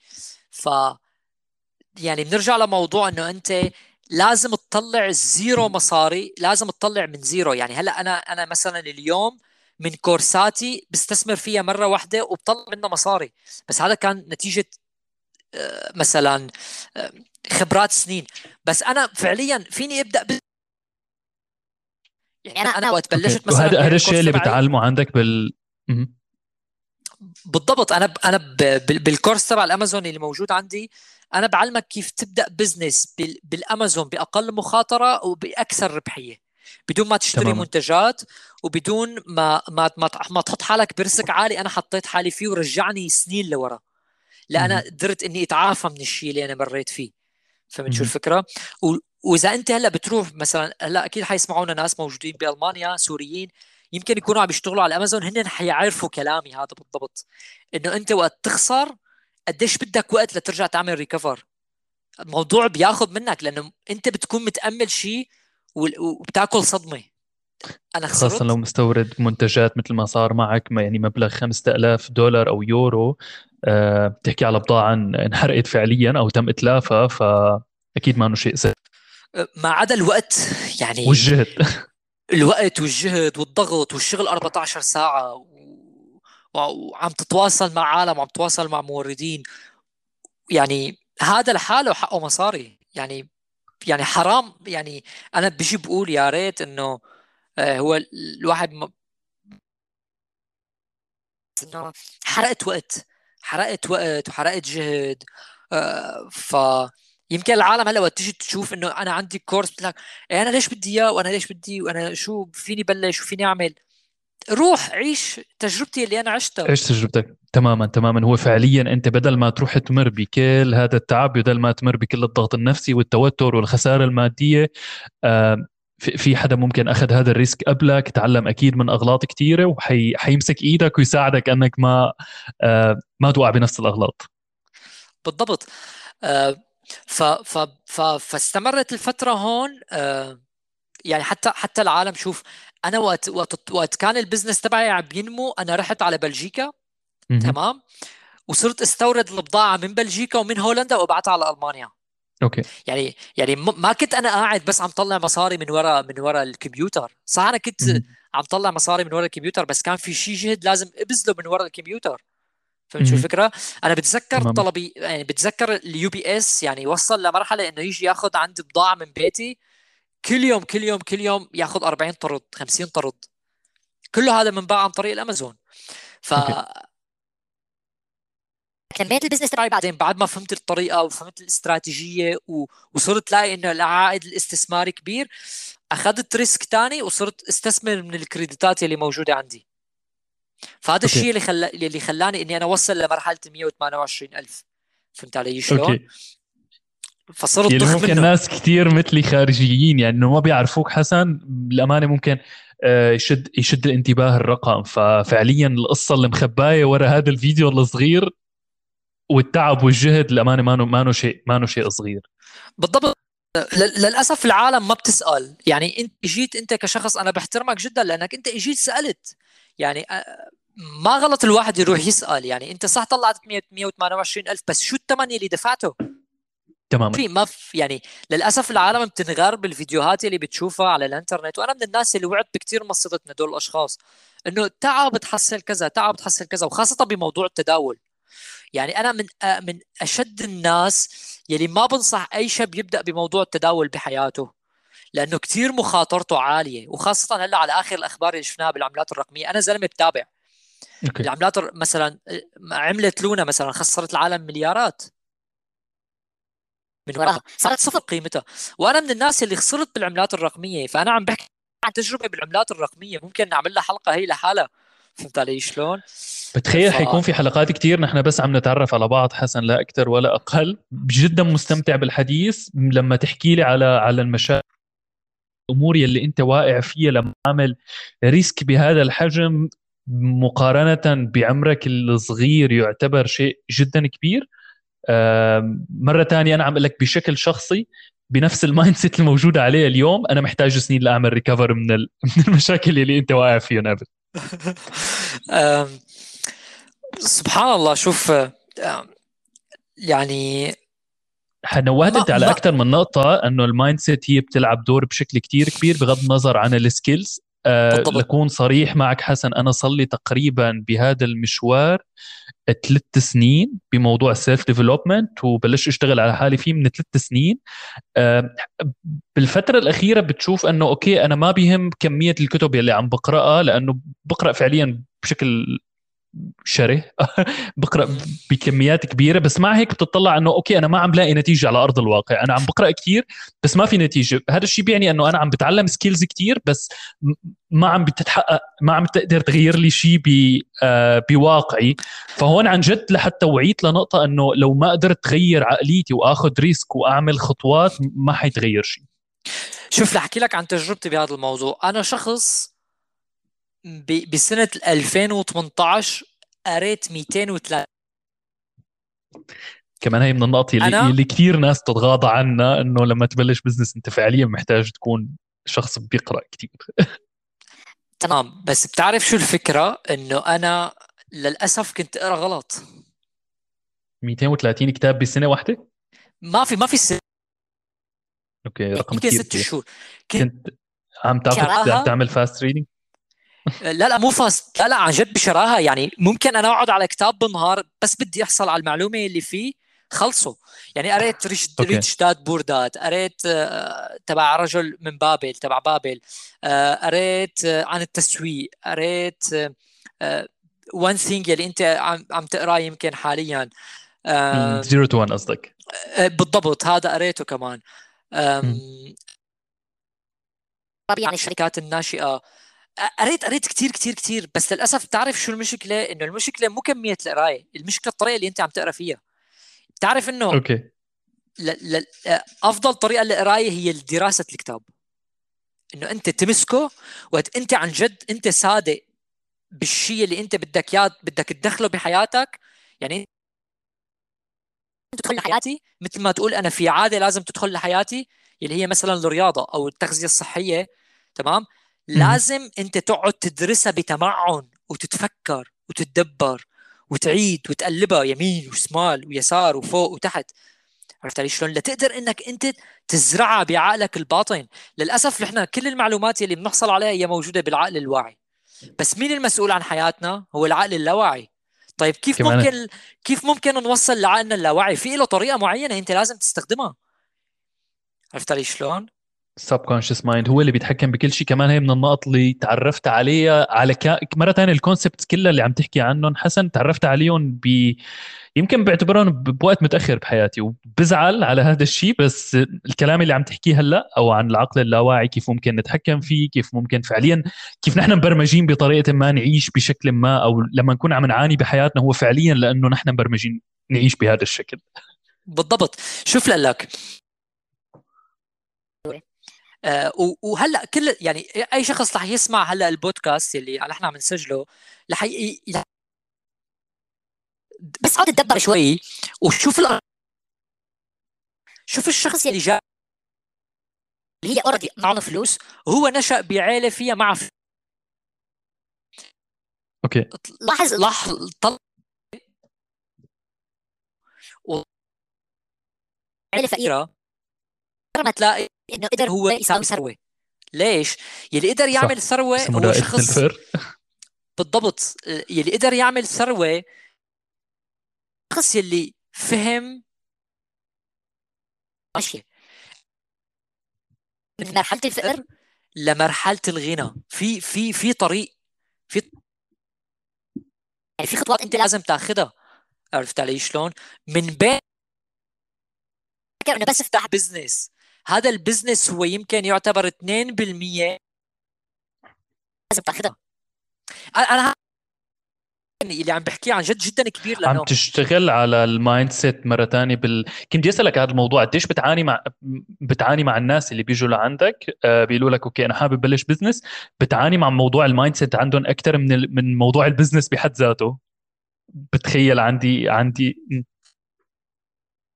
يعني بوكالة 1 مليون أنا كثير اجتمعت بش... بأصحاب شركات عرب سواء من الخليج. صح ان عندهم business وعم بيعمل بس ممكن ال business ما عاد يكون موجود. عندهم. يعني هن okay. أشخاص ما عم بيتابعوا آخر التطورات اللي عم تصير على الإلكترونية. أنت على آه، المحلات رح تنقرض رح تنقرض. يعني ولا محل وأزمة الكورونا لازم تكون أكبر دليل لأي شخص هو لسه معاند على فكرة إنه local shop تمام؟ آه، أنا أنا مو مع إنه أنت تطلع من ال local shop فورا بس لازم تدعمه ب online shop لازم. صار الموضوع أنت لازم تفكر. أنت صار لازم تنفذ. بس للأسف العالم لأن القدرة على وأغلب العالم على فكرة عم نحكي على clients بأي حجم آه، حسن. شركات كبيرة. الناس اللي عم تواجه معهم صعوبات شركات كبيرة. بأي حجم. أوكي. يعني ممكن يكون عندها 20 25 أحيانا عندهم آه عندهم مثلا في شركة بعمان كنا رح نوقع عقد معها تمام؟ آه بس لأنه شافوا سعر الخدمة اللي حنقدمها إنه هن لقوا إنه مبالغ بالسعر. تمام؟ مع إنه نحن حنس... أنا بوكالة 1 مليون صفر. ل انت كصاحب بزنس. ما حد ما حتقرب على أي شيء. أنا اللي حأستلم لك كل ال... ونكبر لك هذا البزنس. تبعك. بالإضافة لحنطلعك على كل التفاصيل اللي عم بتتم بالبزنس. عرفت علي شلون؟ okay okay okay. أنا شوي. فأنا خلص مثلا بروح بلاقي لي freelancer يلي على فايفر ولا up معه كل شيء أوكي. بدك quality بدك تدفع. يعني عم وقت وقت إيه تفضل. يمكن كنت عم بسألك عن عم نحكي على ناس بي انتبهت إنه في عندك clients من الخليج أو من الكويت. آه عم نحكي ب... شو هن الدول اللي بيجوا من عندك؟ ال clients مثلا عندك من أي دول بي... بشكل عام بس لحتى ب... الناس تعرف لو أنا أي حدا عنده اهتمام أنه يتواصل معك فتكونوا بيعرفوا. بالضبط عندنا من الكويت عندنا من صل... السعوديه آه من الإمارات. okay. هو من الخليج العربي بشكل عام يمكن. بتخيل هو السوق الوحيد بمصر بلشوا جديد بال e-commerce صحيح بس بمصر آه، ما فينا ننافس بالاسعار لأنه هن ممكن المصري يشتغل لك ب بمبلغ بس المهم إنه هو يأخذ الشغل عرفت علي؟ شلون شو ما كان يكون يعني. okay okay. وأنا هذا الشيء وأنا هذا الشيء خارج هذا السوق يعني ما بحب هذا الموضوع. أنا ما بحب نافس بالسعر. أنا بحب نافس بالقيمة. أنت بدك قيمة بعطيك قيمة. بس بالمقابل هالقيمة في شيء أنت بدك تقدمه. يعني العالم للأسف هي مفكرة إنه الحياة هي بس إن... هلأ أنت اليوم إذا بدك تبني جسم رياضي قديش يا أنت اليوم. انت عم تدفع من وقتك؟ عم تدفع من من من التمرين عم تتحمل الألم تبع العضلات عم تت... عم عم عم تركز أكلك عم تلتزم. ففي في في خمس ست أشياء أنت لازم تع... عم تدفع هذا الجسم اللي أنت ما شاء الله اليوم موجود فيه. عرفت علي شلون؟ بس العالم تطلع بس على النتيجة النهائية. للأسف هيك نحن نشأنا. بس هذا الشيء غلط. فهمت شو الفكرة؟ 100% صح. لأنه فيك دائما مرة ثانية تختصر التعب فيك دائما آه، بس أنت السيرفيس اللي عم تقدمها إنك عم عم تشمل البزنس من بدايته لنهايته من zero to 1 بس آه، بالضبط. ما شيء صغير يعني. بتخلي عندك أكيد team يشتغلوا هذا الموضوع معك. صحيح. يعني الحمد لله من أول تعاقداتنا أنا وقت أسست وكالة وم 2021 okay. أول أول أشخاص اشتغل المدربين وهلا بحكي. لك أنا كيف كيف تعرفت على بوب بروكتر كيف دخلت بالبرنامج تبعه إلى آه، يمكن العالم كثير كبير بس أنا بستثمر هيك مبالغ بنفسي. أنا كحسن بستثمر هيك مبالغ بنفسي لأنه بعرف قيمة العلم. قيمة انك انت يعني أنا يعني مثلا على أق... يعني فينا نقول أدفع مثلا كان في عندي ملف بي دي اف بدي اعدله أنا مالي عرفان عدله. ليش؟ لأنه هي مو شغلتي أنا ما بفهم فيها. فتخيل كمية الوقت اللي بذلته بس للاقي هالمعلومه الصغيره فهمت علي شو الفكرة؟ فأنا مستعد صح أدفع. صح. صح. أنا متفعد مستعد أدفع 7000 عن جد اختصر وقت يعني لأنه أنا ما بدي أعيد كرة تجربة شخص هو يمكن بذل 50 60 سنة من حياته وعم يحط لي اياه سواء بكتاب أو بكورس بس هون الواحد لازم يعرف الشخص اللي بده يروح ياخذ منه المعلومة. يعني ما تقول لي أنا بدي نصيحة مالية يروح عند موظف يعني واحترامي لكل الموظفين أكيد لا. بس بس الموظف ما عنده هاي الخبرة يلي يعني أنت تاخذ منه نصيحة مالية. أو إن أنت بدك تفتح مشروع تروح عند أبوك ولا أمك تقول لهم ماما ولا بابا أعطوني نصيحة أفتح فيها المشروع. مع أمك وأبوك ما عندهم بزنس هن ممكن صح. تروح صح. شخص معروف هذا صار أنا أنا بصراحة موضوع الأهل آه، كنت طالع منه جدا. أهلي كانوا يعني أول شيء صاروا يقولوا لي روح دراسة وكذا. بتعرف الأم وموضوع الجامعة وكذا وماما وكذا وهيك. بس أنا يعني خلص. مسكر اذني ومسكر عيوني ومسكر كل شيء وما عم بسمع لأي حدا. وخلص أنا هذا هذا الموضوع يعني أنا قلت لهم كلمة واحدة. أنا اليوم داخل ببزنس. وأنا رح أفشل بس أنا لهم ماما حدا ولا حقول خسرت مصاري ولا اديت على مصاري أنا ما رح ارفع التليفون أقول لك يا بابا اعطيني مصاري ولا يا ماما اعطيني مصاري فخلص وهذا الشيء اللي صار أنا وقت خسرت ما دعيت لحدا أنا رفعت ايدي وطلبت من الله على فكره يعني لا رحت عن عن دوله طلبت منها مع عندنا بالمانيا اذا انت بتخسر بالبزنس فيك تروح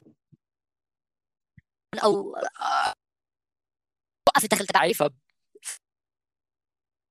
مصاري بس أنا صح.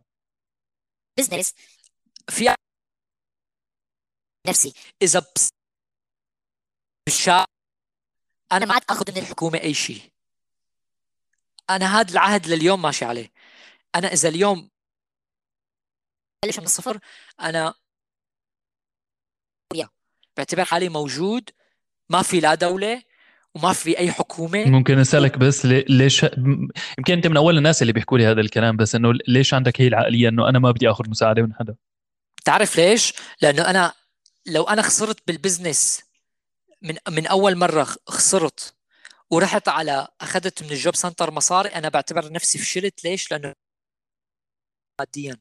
لأنه أنا ما حأرجع أحاول مرة ثانية أنا لح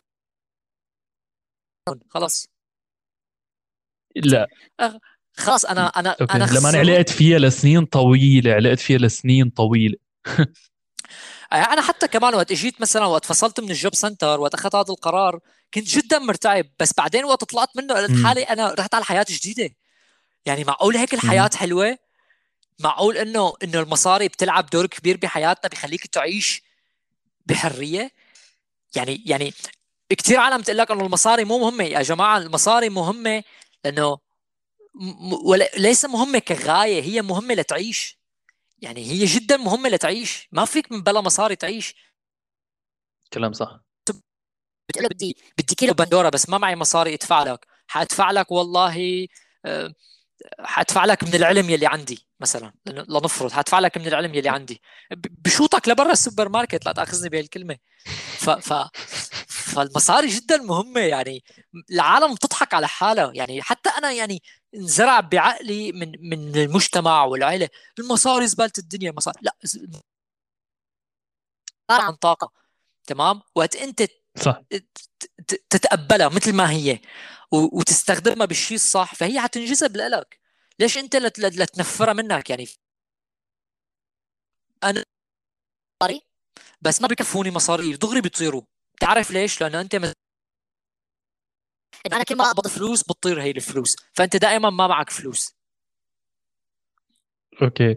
فكنا عم نحكي عن موضوع ال mindset شو ال... شو النقطة اللي وصلت فيها اللي فعليا فعليا فعليا؟ آه خلت ما بعرف بيسموها click أو إنه آه لما فعليا تتغير ال mindset عندك أو فعليا تفتح عيونك على هي النقطة شو شو كان السبب؟ أو هل هو من البداية كان موجود عندك ولا صار مع هي السنين مع هي التجارب اللي خسرت فيها ورجعت عملت recovery فيها مرة تانية أو مع هذا القرار اللي أنت اخذه أنه أنا ما بدي آخذ مساعدة من حدا أنا قدران اوقف على رجلي قدران اتجاهل كل الناس اللي حواليه مع أنه للأمانة ما أنه سهل. كمان أخذ معي حسن تقريبا بحدود الثلاث سنين لحتى بس قدرت آه، ما بعرف كيف اتجاهل اتجاهل صوت الناس اللي حواليه ومنهم أهلي للأمانة للأسف. أنا جاي من من كمان background أهلي آه، يعني والدي ووالدتي هن هن موظفين من من نفس العقلية إنه لازم أنت تروح تدرس تتعلم بالجامعة تتوظف تاخذ طريق الحياة التقليدية.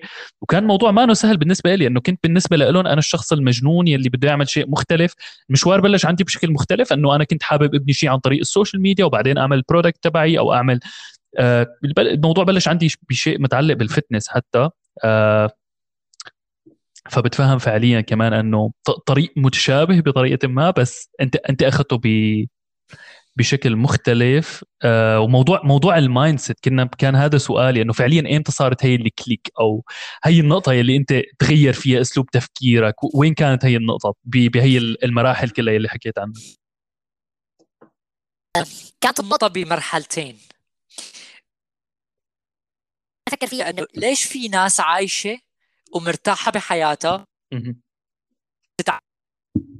صرت أفكر. يعني ليش من إيه الدين مثلا؟ تلاقي مثلا رغم إنه يمكن جايين من خلفية دينية غير تختلف عنا تم هن مبسوطين بحياتهم. يعني في شيء طيب ليش ليش؟ يعني أنا صح. مثلا أنا مثلا متبع وللأسف كنت كنت مفكر حالي متبع. للأسف يعني أنا عم بكتشف بنفسي أشياء أنا كنت عن دين الإسلام وعن بشكل عام يعني. وللأسف مفكر حالي أنا عم يلي بعدين اطلعت إني أنا ضحكان على حالي. يعني أنا أنا اليوم آخر كورس استثمرت فيه يلي أنا حاليا عم بحضره. صل... عم بقدر هو لبوب لا هو لأحمد عمارة. اسمه قانون أحمد عمارة. الاستحقاق هذا هذا الكورس أخذته كورس بوب. لسه في شيء ناقص. okay. أخذت استثمرت ب course بوب فيورو تمام. درست لمدة ست شهور. okay. طبقت طبقت نفس يعني كل يوم ادرس كل يوم آه مثل ما بيقولوا اتخيل وتدبر طبقت التمارين اللي موجودة فيه اللي نقله بحياتي بس بس يلي خلاني إني أنا شفت فرق على ال course أو شفت فرق فعليا بحياتك؟ طبعا. بس آه الفكرة إنه كان في لش... في لسه شيء ناقص. كان أوكي. في شيء لسه شيء ناقص وهذا اللي عم بكتشفه بكل اللي هي قوانين الاستحقاق ليش أنا عم بستحق الشيء اللي أنا عايشه حالي؟ يكون غني. والفقير ليش مستحق يكون فقير؟ ففي قواعد وفي قوانين موجودة للأسف بقرآننا الكريم يعني موجودة بس للأسف إحنا أنا يعني أنا أنا شخص درست شريعة. أنا أنا كمان إذا ما بتعرف أنا درست سابع ثامن تاسع. درست تفسير درست قرآن. درست فقه درست عقيدة. بس للأسف يعني كذبة كبيرة اللي إحنا عايشين. وعم يتروج لها على السوشيال ميديا. وعم يتروج لها باسم الدين يلي هو إذا الناس اللي هي موجودة بأوروبا اللي هن نظرة وكذا. هن فعليا عم يطبقوا حتى لو لو بشكل غير غير واعي. فهمت علي شلون؟ okay okay. تمام. فصار عندي كثير تساؤلات يعني صار عندي كثير تساؤلات. جاوبوني يا جماعة أنا بدي حدا يجاوبني بدي حدا يقنعني. وما لقيت شخص قنعني غير أحمد عمارة. يعني أحمد عمارة هو okay. الإنسان اللي قدر يجاوبني على كل التساؤلات بموضوع ال mindset. ف والشغله يا الله أنا كل ما بأسس business وبوصل لمرحلة بنجح فيه برجع بفشل برجع للصفر. وتكررت معي أكثر من okay. مرة. يعني في شيء مو طبيعي كم مره صار يعني. معك الموضوع؟ صار معي شي ثلاث أربع مرات يعني. هذا الشيء اللي خلاني إني أنا أقعد بيني وبين نفسي وأقول يعني هلا أسألك أنا سؤال. كان انعكاس لشيء داخلي جواتك؟ كان هو عبارة عن تد... كان هو عبارة عن عن أفكار مزروعة بالعقل اللاواعي. تماما. بس حتى ترجع يمكن ما بعرف فينا نوضح الفكرة بشكل هلا الأمانة فهمان عليك بالضبط أنت عن شو عم تحكي بس فينا نوضح الموضوع لحدا برا برا آه يعني برا الموضوع أو في ناس يمكن ما عندها اطلاع ابدا عن عن الشيء اللي عم نحكي عنه. ممكن نوضح الفكرة بشكل بسيط للناس بس. أوكي. نوضح الفكرة بشكل بسيط. أنت يا محمد هلا إذا أنت هلا بيسمعنا فهو رح يراجع بس شريط حياته. شوي ويشوف كم مرة تكرر عنده نفس الموقف.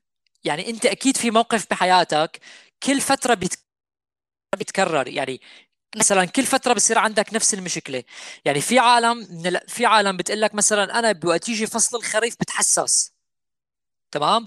okay. إذا إذا أنت بتجي ل ل, ل... ل... إذا بدنا نحكي mindset هو زارع بعقله اللاواعي فكرة إنه أنا كل ما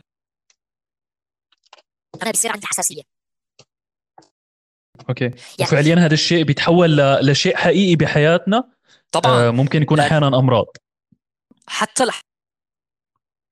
اليوم مرض عم تعاني من مرض فهو mindset أنت في شيء غلط عم تساويه بحياتك.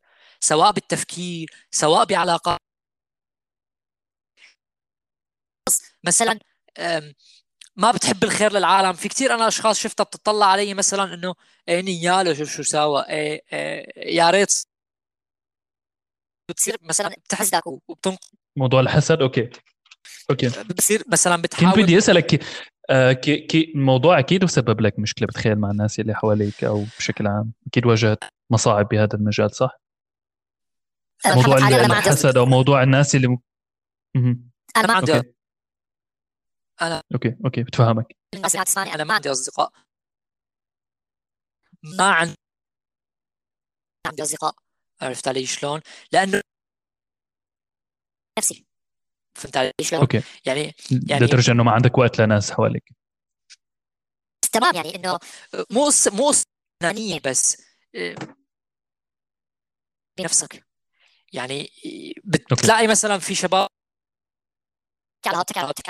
يعني أنا أنا بحمل يصفوا هن بدهم يعيشوا الحياة يعيشوها بس أنا ما بدي إياها. فأنا فعليا ما عندي أصدقاء فقط لا غير. يعني أوكي. أنت أنت مثلا عقليات متقاربة. هذا الشيء بشيء أصدقاء ليش؟ لأن أنا بعرف إنه آه، فكره آه، معلومة منك معلومه كثير بس أنت واللي تعلم الأشخاص اللي حواليك. تقيهم.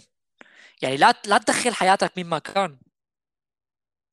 مفتوح لأي شخص يدخل حياتك. فهمت شو الفكرة؟ آه. فيك فاللي خل... فأنت بدا فأنت تماما أنت أخذت القرار إنه أوكي أنا ما بدي ناس حوالي أنا بدي اركز بس مع حالي ب... بالأهداف يلي عندي إياها و... و... وكملت حياتك بهذا الشكل. بالضبط بس شوف يعني وقت بصير ال mind بصير الله بيهيئ لك نفس عقليتك فأنت دائما okay. اذا إذا مثلا في كثير عالم بسمع على الإنترنت. مثلا رفقاتي كلهم كلها سلبيه تعرف ليه؟ لأن انت أنت سلبي. okay. بس بنر... بنرجع لنقطة كثير مهمة. فعليا من فترة كمان كنت عم بقرأ كتاب لجو ديسبنزا كمان أول مرة بسمع بهي ال concept آه، مركز فيها أكثر على على ال meditation ك tools وعم بيوضح لنا كيف فعليا حياتنا الواقع يلي نحن بنعيشه هو انعكاس لشيء داخلي جواتنا. فأنا أول مره فعليا كانت ال click بالنسبة لي هو جو ديسبنزا تخيل شاركت الفيديو معك أو شاركت آه، المصادر أو الكتب تبعه. وفعليا من لما كمان آه، من لما شفت هذا الشخص ما قدرت أوقف أني أستهلك هي المعلومات بشكل جدا شره بالفت... بالشهور الماضية. فبتخيل بتخيل كانت كانت نقطة مشتركة هن آه، أحمد أحمد عمارة. بالضبط أحمد عمارة صح. أحمد عمارة أحمد عمارة إنسان بتعرف شو بيميز أحمد عمارة؟ بروكتر بروكتر هو بيقول لك الكون. بس بس أحمد عماره بيقول لك قوانين بس بيقول لك إنه هذا الشيء مذكور بالقرآن القران الكريم. ف okay, okay. اللي... إنه بيقول لك إنه القرآن هو هو الكتاب. مرشد لحياتنا. أوكي. إحنا من أكثر العالم شخصيا مثلا من رمضان لرمضان فيه. عرفت شلون؟ لازم نحن نقرا فيه يوميا. جواته. يعني أي شيء مذكور بالقرآن الكريم هو قاعدة بالحياة. لك يعني لا تساوي هالشغلة لأنه عن جد لا تساوي هالشغلة لأنه حتساوي هالشغلة. وساوي هالشغلة لأنه مثلا أنفقوا مثلا مما تحبون. الإنفاق الزكاة مثلا تعطي فقير كذا ليش؟ لأنه الشيء رح هذا البودكاست أنا أخذه من نية إنه إنفاق لنفع الغير. يعني أنا صح اليوم مثلا قاعد أنا وياك بس أنا بعتبره مثل آه، كأني عم طلع. عن تجاربي. خلي العالم تستفيد أكيد أكيد أكيد. يسمع يسمعنا. تتغير حياته. يقول لك أنا والله آه سمعت معلومة أنا كنت عم دور عليها ولقيتها عندكم مثلا. فهذا الشيء بالنسبة لنا يعتبر زكاة. زيد أكثر. عرفت شلون؟ أنا مالي اخذه بس بودكاست ولا كذا؟ لا أنا عن جد اخذه من موضوع النفع. أنا بطالع أنت ممكن كلمة منك كلمة ف... مني. شخص يعود علينا عندنا الاثنين يعني.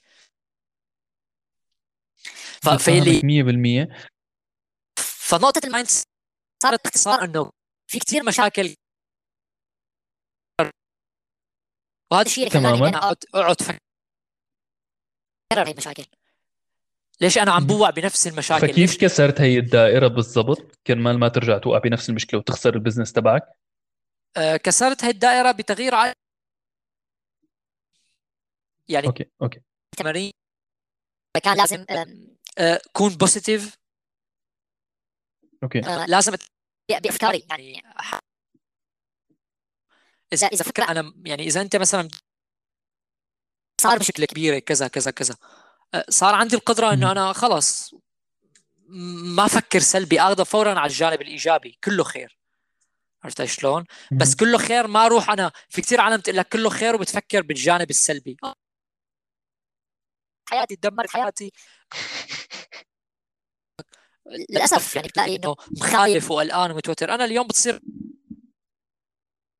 برجع بحل هالمشكله أنا عملته. في مثلا شخص أنا غلطت معه.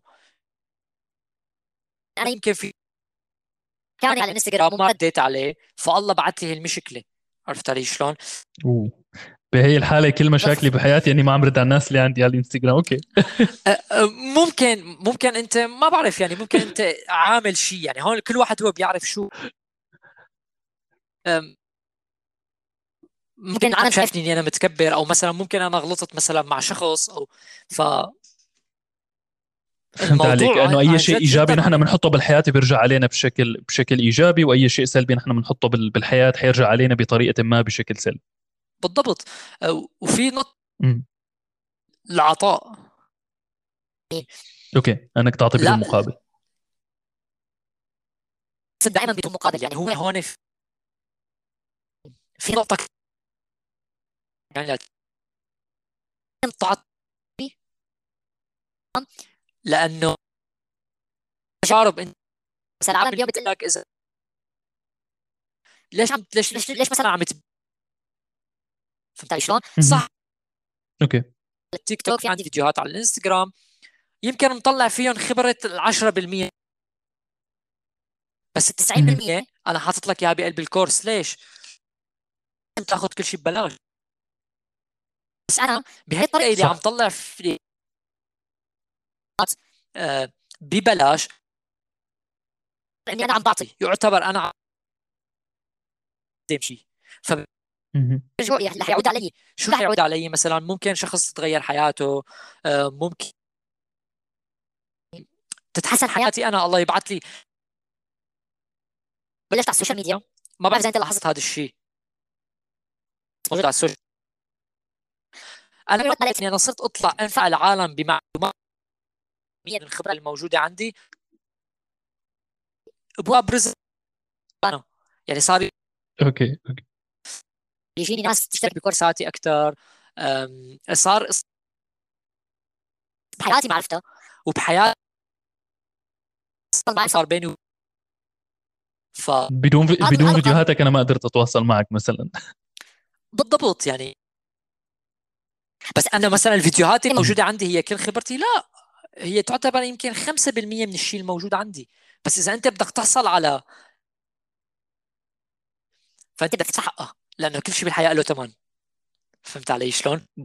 100% صح وأنت محتاج بالنهايه حدا جدي يكون حواليك بالنهايه أكيد ما بدك تضيع وقتك مع شخص ما يكون عنده طبعا. آه ما يكون عنده النية إنه يكون جدي بال business أو لأنه عم نحكي على مشوار فعليا ما بسيط. أنا كنت بدي أقول لك إنه قديش بتعاني مع الناس بموضوع ال mindset أكثر من موضوع ال business يعني في في تشتغل على موضوع ال mindset مع الناس يلي يلي مع ال clients عندك؟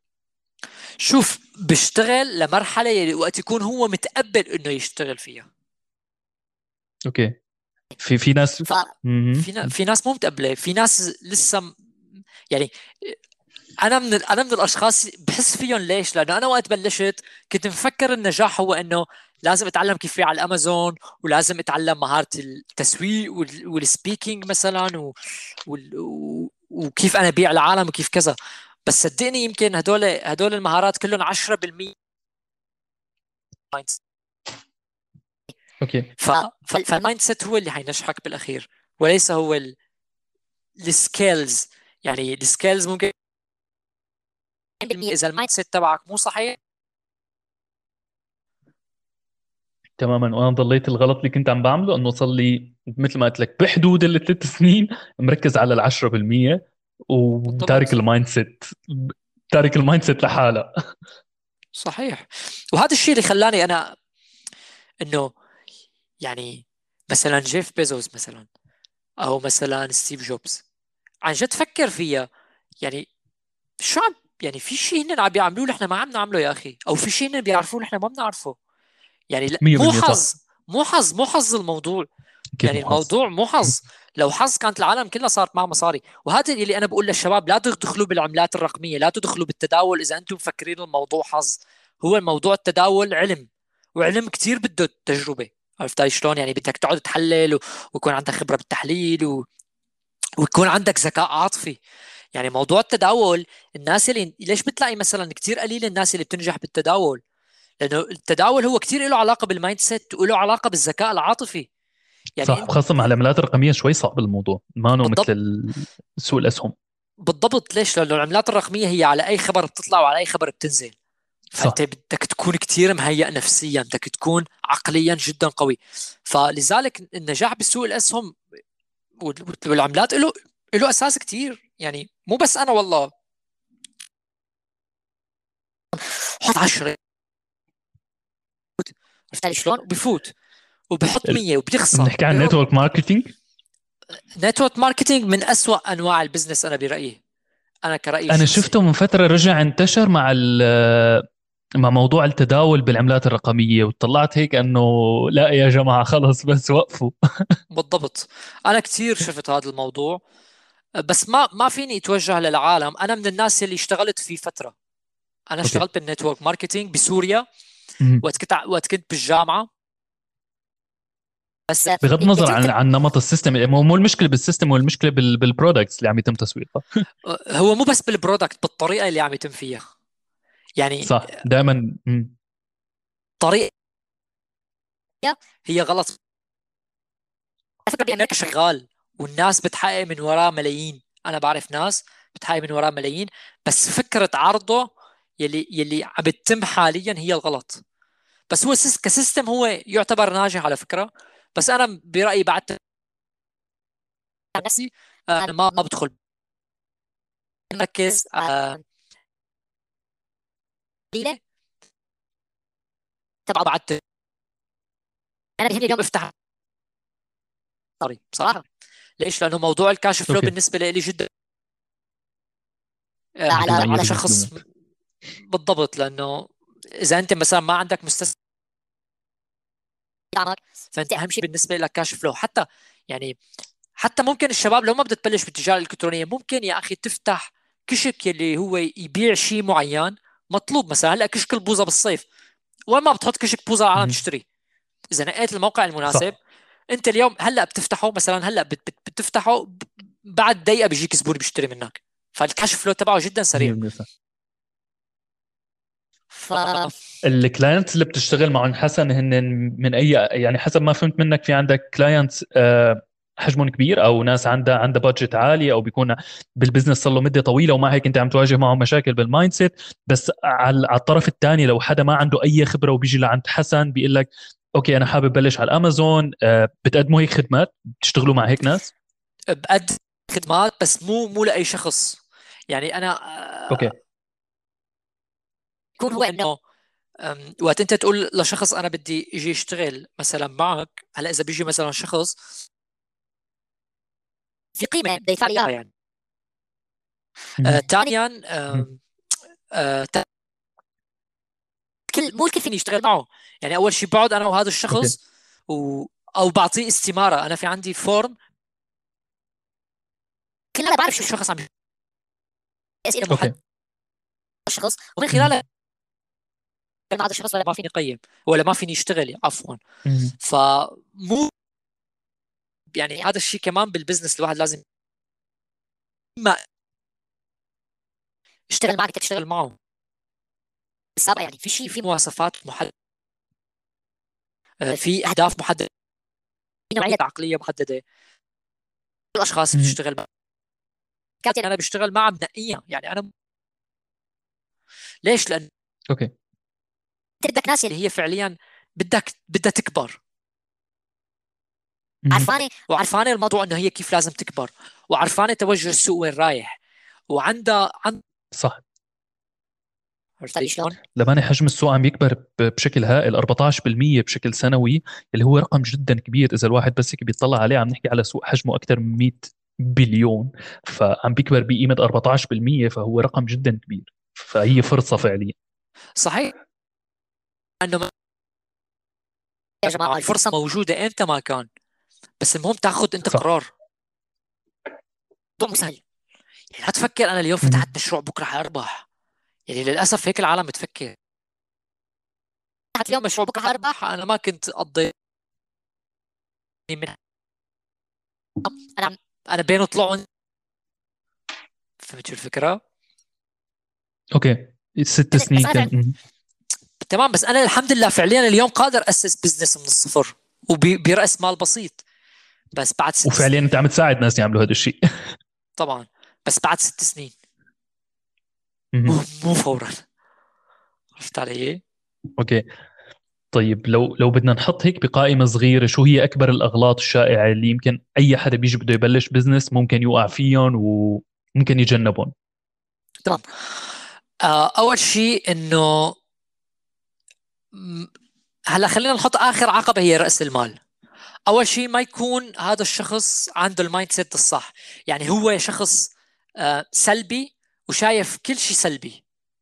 عرفت علي شلون؟ okay فأسلوب التفكير. بالضبط أسلوب التفكير. اثنين يلي هو إنه ما في استثمار بالنفس يعني هو شخص okay. يلي هو جاي بين الليل وضحاها يطلع مصاري. تمام؟ ثلاثة يلي هو إنه أنا اللي واجهته للأسف. ب 1 مليون هو إنه تمام؟ انك توظيف سريع لي بس بتعمل شو؟ توظف فورا. عرفت علي؟ أوكي. لأنه أنت مليون ما كان في استقرار فيها. كانت بين طلوع ونزول. هو مليون هلأ عمرها قديش؟ تقريبا سنتين أو أكثر؟ هلأ هي من 2021 عمرها سنة تقريبا صرنا سنة وشهرين تقريبا. okay okay. تمام. وتعال. رابع حنقوله ال cash flow ما جابت يعني انت ما فيك اليوم تفتح شركة تسويق آه، آه، جبت client يلا من أول شهر. ممكن ياخذ معك لت... ممكن ياخذ معك شهرين. كيف عملاء تحكي تحكي تحكي تحكي. فليش أنا بنصح؟ لأنه أول شيء ال cash flow نفس اللي أنا بحكي فانت فورا بتجيب cash flow يلي هو يعتبر عصب الب... كاش عم يدور فانت يعتبر البزنس عم ينمو فأنا ال1 مليون كانت عم أوكي. مني ما عم تعطيني. يعني نكون واضحين. يعني مثلا أنت وقت وقت وقت تاسست مثلا شركة جوجل على ايجنسي كماركتينج ايجنسي صح؟ بالضبط. هلا مثلا أوكي. وقت بلشت شركة فورا باعوا كان في استثمار. أكيد لا. في ضخ. كان في مستثمرين. فأنت ما بدك د... أنت كبدايتك كاي لا تدور على هدول. دور على المشاريع اللي بتطلع فورا مصاري. مثل ما قلت لك كشف أوكي. مثلا في كثير على موضوع الغسالات. يعني مثلا ممكن إنك أنت مثلا إذا ساكن أنا مثلا عندي هلأ ببناية بيتي مثلا ببلجيكا. من ضمن المشاريع اللي هلا عم بعمل لها دراسة إني أنا أجيب غسالات وساويها بمصاري. كوين. تحط مصاري. وبتصير أهل البناية آه okay okay. عرفت علي شلون؟ هذا هذا business من أول يوم بيجيب لك مصاري. صح أنت بتحط مثلا في مبلغ افرض مثلا غسالتين مثلا ممكن يكلفك 700 800 يورو. بس فورا إذا اجى حدا اليوم غسل اثنين ثلاثة أنت فات عليك مصاري. فأنت ال cash flow تبعك سريع كان. أما مثلا ال1 مليون تبعي كنت أنا ضخ فيها مصاري موظفين وإعلانات وتسويق وما عدا الوقت اللي أنا بذلته فكانت تسحب مني مصاري أكثر ما تعطيني. ف okay بس أكيد كان عندك business ثاني يدعمك بهذا الشيء. آه بفترة كمان من الأغلاط أنا اللي وقعت فيها إنه وصحيت عليها متأخر للأسف. إنه كنت اسمعها بس ما اعطيها أهمية. يعني في كثير مثلا ممكن هلأ في كثير عالم تسمعنا تقول لك إيه أنا بعرف كل المعلومات. طيب ما اختلفنا. وأنا كنت كثير بعرف معلومات سمعتها بس ما كنت طبقها. هو الفكرة بالتطبيق. عرفت علي؟ كنت اسمع إنه لازم تأسس أكثر من مصدر دخل. okay.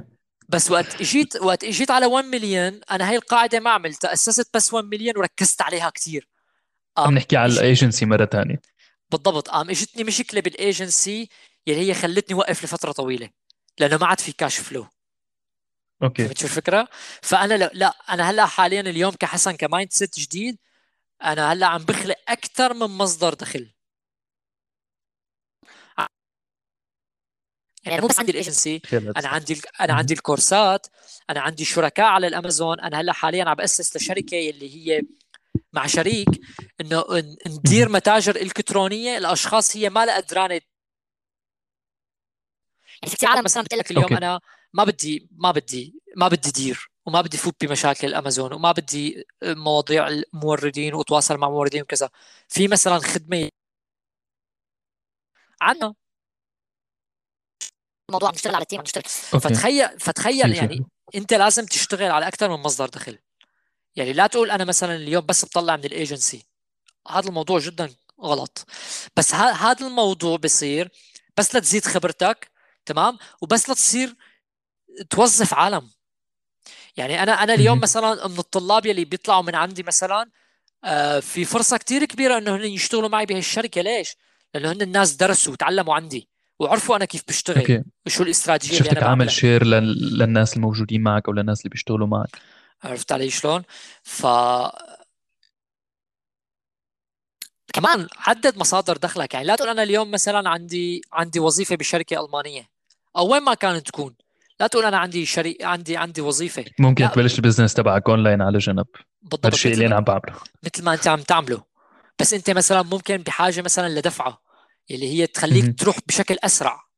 عرفت شلون؟ أنت حاليا بالوضع أنا أنا اللي حللته بصلي بالبزنس جاهز بس انت بدك مين شخص يدفعك؟ آه يا محمد انتبه هون عندك غلط روح لهون لأنه هون غلط هون الصح. فأنت حتوفر وقت على حالك. عرفت علي شلون؟ أنت هذا الشيء اللي هلأ اللي بحاجته على فكرة. يعني أنت ما شاء الله كقا... كقاعدة جماهيرية موجود. بنيت هذا الشيء وتعبت عليه. ف موضوع. أنت بتقدر تستفيد من قاعدتك الجماهيرية. شلون؟ إنت اليوم عندك مليون هذا الشيء أنا اللي بلشته أنا هذا كان السعي تبعي. أنت اليوم مثلا عندك مليون و400 شخص على التيك توك. و حرام تكون بوظيفة. حرام تكون بوظيفة. للأمانة ما حدا بياخذ تيك توك لحد اليوم بشكل جدي. عرفت علي شلون؟ ب... صح هلا للأمانة مثل ما قلت لك بلش بلش موضوع الخطوات عندي بشكل متأخر. أكثر من أني كان عندي هذا الخوف يلي فك... فعليا أنا قبل بال... بالست شهور الماضية مثل ما قلت لك لما بلشت آه، آخذ موضوع ال e-commerce بشكل جدي لحتى شفت إنه okay أنا ليش عم بقرأ كل هي الكتب لو ماني قدران فعليا غير واقعي؟ وموضوع حتى كمان شفت إنه okay أنا لو ضليت عم بسعى بنفس الطريقة إني زيد عدد المتابعين ضلني عم نزل محتوى فعليا كمية الوقت المستثمر بالمحتوى هي فينا نحكي أغلب وقتي. آه بدون ما يكون عندك منتج يساعدك لأنه لو رح تعتمد أنك فرضا آه مثل مثل الناس اللي بتنشر فيديوهات على اليوتيوب وبتنطر الإعلانات على اليوتيوب إنه هي آه تدفع لهم تدفع لهم مصاريف حياتهم آه، بموضوع المحتوى العربي الموضوع جدا صعب. وهذا الشيء تعلمته مني من تجربتي يعني إنه هذا الشيء اللي أنا حاولت أني أعمله طول الوقت وبعدين بتوعى إنه okay المحتوى العربي الإعلانات عليه آه ال budget تبعه بتكون كثير كثير قليلة وهذا الشيء بيخلي كمان صناع المحتوى ما يجيهم مصاري كثير. فلحتى تعلمت كل هي الخطوات تعلمتها بشكل شخصي وبعدين لحتى عرفت إنه okay محمد لازم تعمل منتج خاص فيك لو حابب تضل بهذا المجال وإلا بيوم من الأيام أنت حتضلك بنفس دوامة الوظيفة حتضل بنفس الموضوع. ف كان الموضوع عندي أكيد ما سهل نفس الشيء. بالضبط. بس أنا أنا بحييك. شوف شوف محمد الناس يمكن هلأ عم عم عم تظهر للتيك توك أو عم تنظر له إنه هو صغيرة وأنا أنا شاركت فيديو عندي على التيك توك اللي شرحت فيه ليش أنا موجود على التيك توك أنا اليوم حاليا كحسن أنا شفتك على التيك توك على فكرة محمد. بالضبط. أنا ليش موجود على التيك توك أنا ما ما بيهمني الناس اللي هي من جيلي حاليا. أنا مو هي فئتي المستهدفة على التيك توك أنا بيهمني اللي عمره 13 14 15 سنة 17 18 اللي هلأ حاليا هو عم بيطلع على الحياة وعم يشوف قديش هي بحاجه قديش هي صعبة. وقت كنت ب 18 كنت شايفها صعبة. ليش الحياة صعبة؟ لأنه ما كنت عرفان كيف بدي اطلع مصاري وشو فكنت عم دور تمام؟ فأنا موجود على التيك توك لفيد هي الفئة ويطلع لها مصاري فأنا أكون من الخيارات. فهمت علي؟ ف جدا جبارة. استخدمها بطريقة غلط بس صح. تعرفت انستغرام الانستغرام فكرته انه هو الوصول تبعه قليل 2% يعني اليوم إذا أنت مثلا عندك كمية بدك تصرف حملات إعلانية ترجع تستهدف ال 30 أو ال 40 ألف اللي موجود عندك على الانستغرام عرفت علي؟ صح. بس حاليا الموضوع ببلاش على التيك توك وما حدا وعيان لهي النقطة. أخذين الناس الموضوع بشكل غير جدي نهائيا. بالضبط. جدا جدا ببلاش يعني. كمية ال imp... كمية ال impressions اللي بتاخذها على التيك توك شيء مجنون شيء ما طبيعي. آه، لا ليش؟ لأنه هي أول شيء لسه منصة fresh بس صدقني يعني هي آه، بدها تصير بعدين مثل منصات 100% صح يعني يعني مثلا أنا اليوم اليوم مثلا من يومين فتحت حساب business ads على التيك توك ووثقته على شركتي تمام okay. آه بدهم يفكروا بالتيك توك خلاص تيك توك هلأ عم يتوجه كمان لنفس الشركات الثانية اللي هي من, من, من ال ads من ال paid ads يعني عرفت علي شلون؟ فالعالم 100% صح. إنه أنا لسه في فرصة فوت على التيك توك في يعني بصراحة أنا كمية التفاهة اللي بشوفها على التيك توك أكثر من كمية الشغلات اللي بستفيد منها بس رغم هيك فتت. أنا شو دخلني بالعالم الثاني أنا شخص عندي رسالة عم أديها عندي شيء بقدر أقدمه. اللي ما حب. عادي جدا يعني الموضوع بس لا تترك فرصة. قدم يعني تمام. طيب الموضوع انت يعني إذا بتفكر للمستقبل يعني أولادك اللي وقت ينظروا لك النظرة كمحمد عم يقدم هيك محتوى غير وقت ينظروا لأولاد شخص ثاني يعني الشخص الثاني اللي عم يحط محتوى اللي هو يعتبر تافه بنظري. شو حيقولوا اولاده عنه. يعني انت بدك تعرف وقت انت تنزل على ال على ال على ال مثلا البودكاست هذا هذا ممكن يضل لآخر العمر موجود العالم تسمعه. للأمانة ب... هلا هلا أنا هلا أنا قدمت شيء قيم؟ يعني ضفت شيء؟ صح. تمام. الامانه صار عندي الموضوع أشبه بتناقض يمكن الناس بت عندها تخيل عن شخصيتي من الشيء اللي بتشوفه هو الفيديوهات في شيء سلبي بالتيك توك إنه الفيديوهات قصيرة كثير و كصانع محتوى أنت ما بدك تعمل فيديو والفيديو ما ينشاف لأنه بالنهاية هيك تعبك عم بيروح على الأرض. طبعا. آه فاحيانا أحيانا بتحاول إنك تاخذ ال attention تبع الناس بمصطلحات معينة بكلام معين أو أحيانا آه، بجزء من الفيديو بس لحتى تخلي تخلي آه ال views عالية عندك على الحساب. فاحيانا الناس تاخذ صورة شوي سلبية أو ممكن يكون عندها حكم مسبقه عليك لأنه ما بتعرفك خاصة عن طريق ال social media الموضوع جدا سهل. فمشان هيك آه، بيني وبين حالي بلشت البودكاست لأنه بحسه أكثر شيء بيعبر عن شخصيتي بشكل شوي شفاف أو بشكل صادق فعليا الافكار الموجودة عندي. مثل ما قلت لك إنه البودكاست هو أكثر آه، يعني هو من باب إنه إنه افكاري شاركها بشكل شوي صريح بدون أو بشكل واضح بدون ما تكون هيك قصيرة أو مختصرة أو تكون رايحة بسياق ممكن مفهوم غلط. ف لحتى الواحد يكون قدران يشارك في نوع محتوى مختلف. صحيح.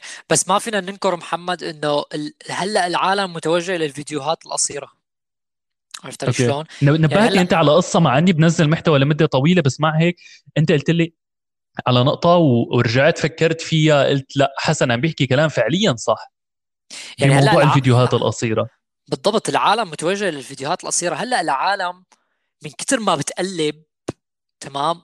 صار يعني صار عنده صار عنده مزروع بتفكيره إنه أنا بدي أحصل على أكثر كمية معلومات ب عرفت شلون؟ هيك العالم بدها اللي فايت على اليوتيوب. هو أنا من الأشخاص هلا وقت فوت على اليوتيوب وحياة الله بال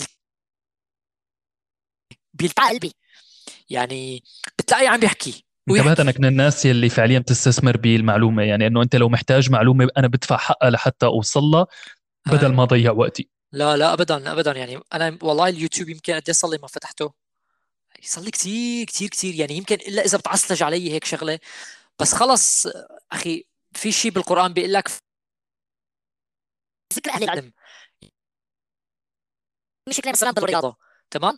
آه ما لي خلق احسب سعراتي. أنا من الناس اللي بتمرن من أول ما اجيت على ألمانيا وبنيت جسم خرافي.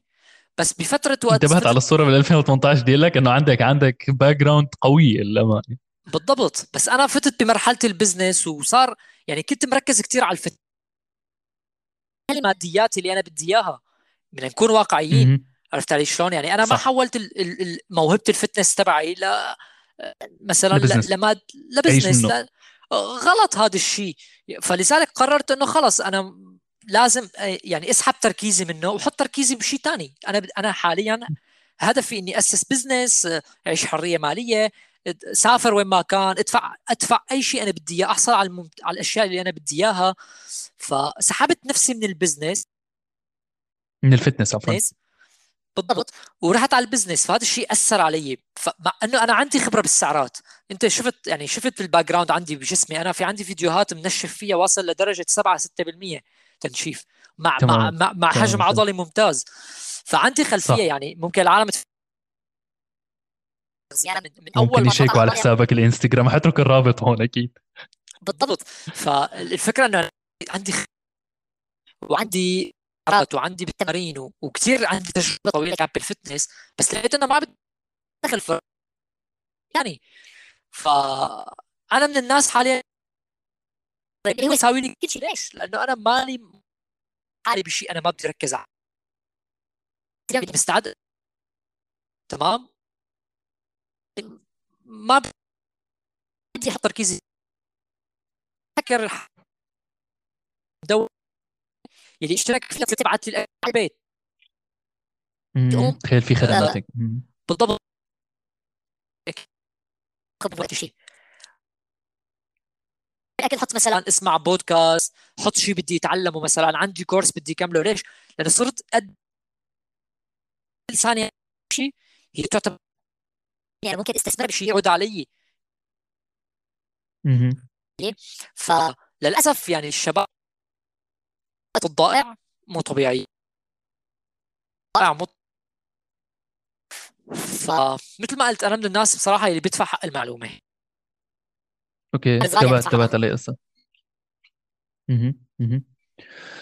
محمد جدا جدا فخور فيك. والأمانة القصة يلي يلي شاركتها معي اليوم بقدر أحس بكل بكل تفصيل فيها أو بكل مرحلة فيها.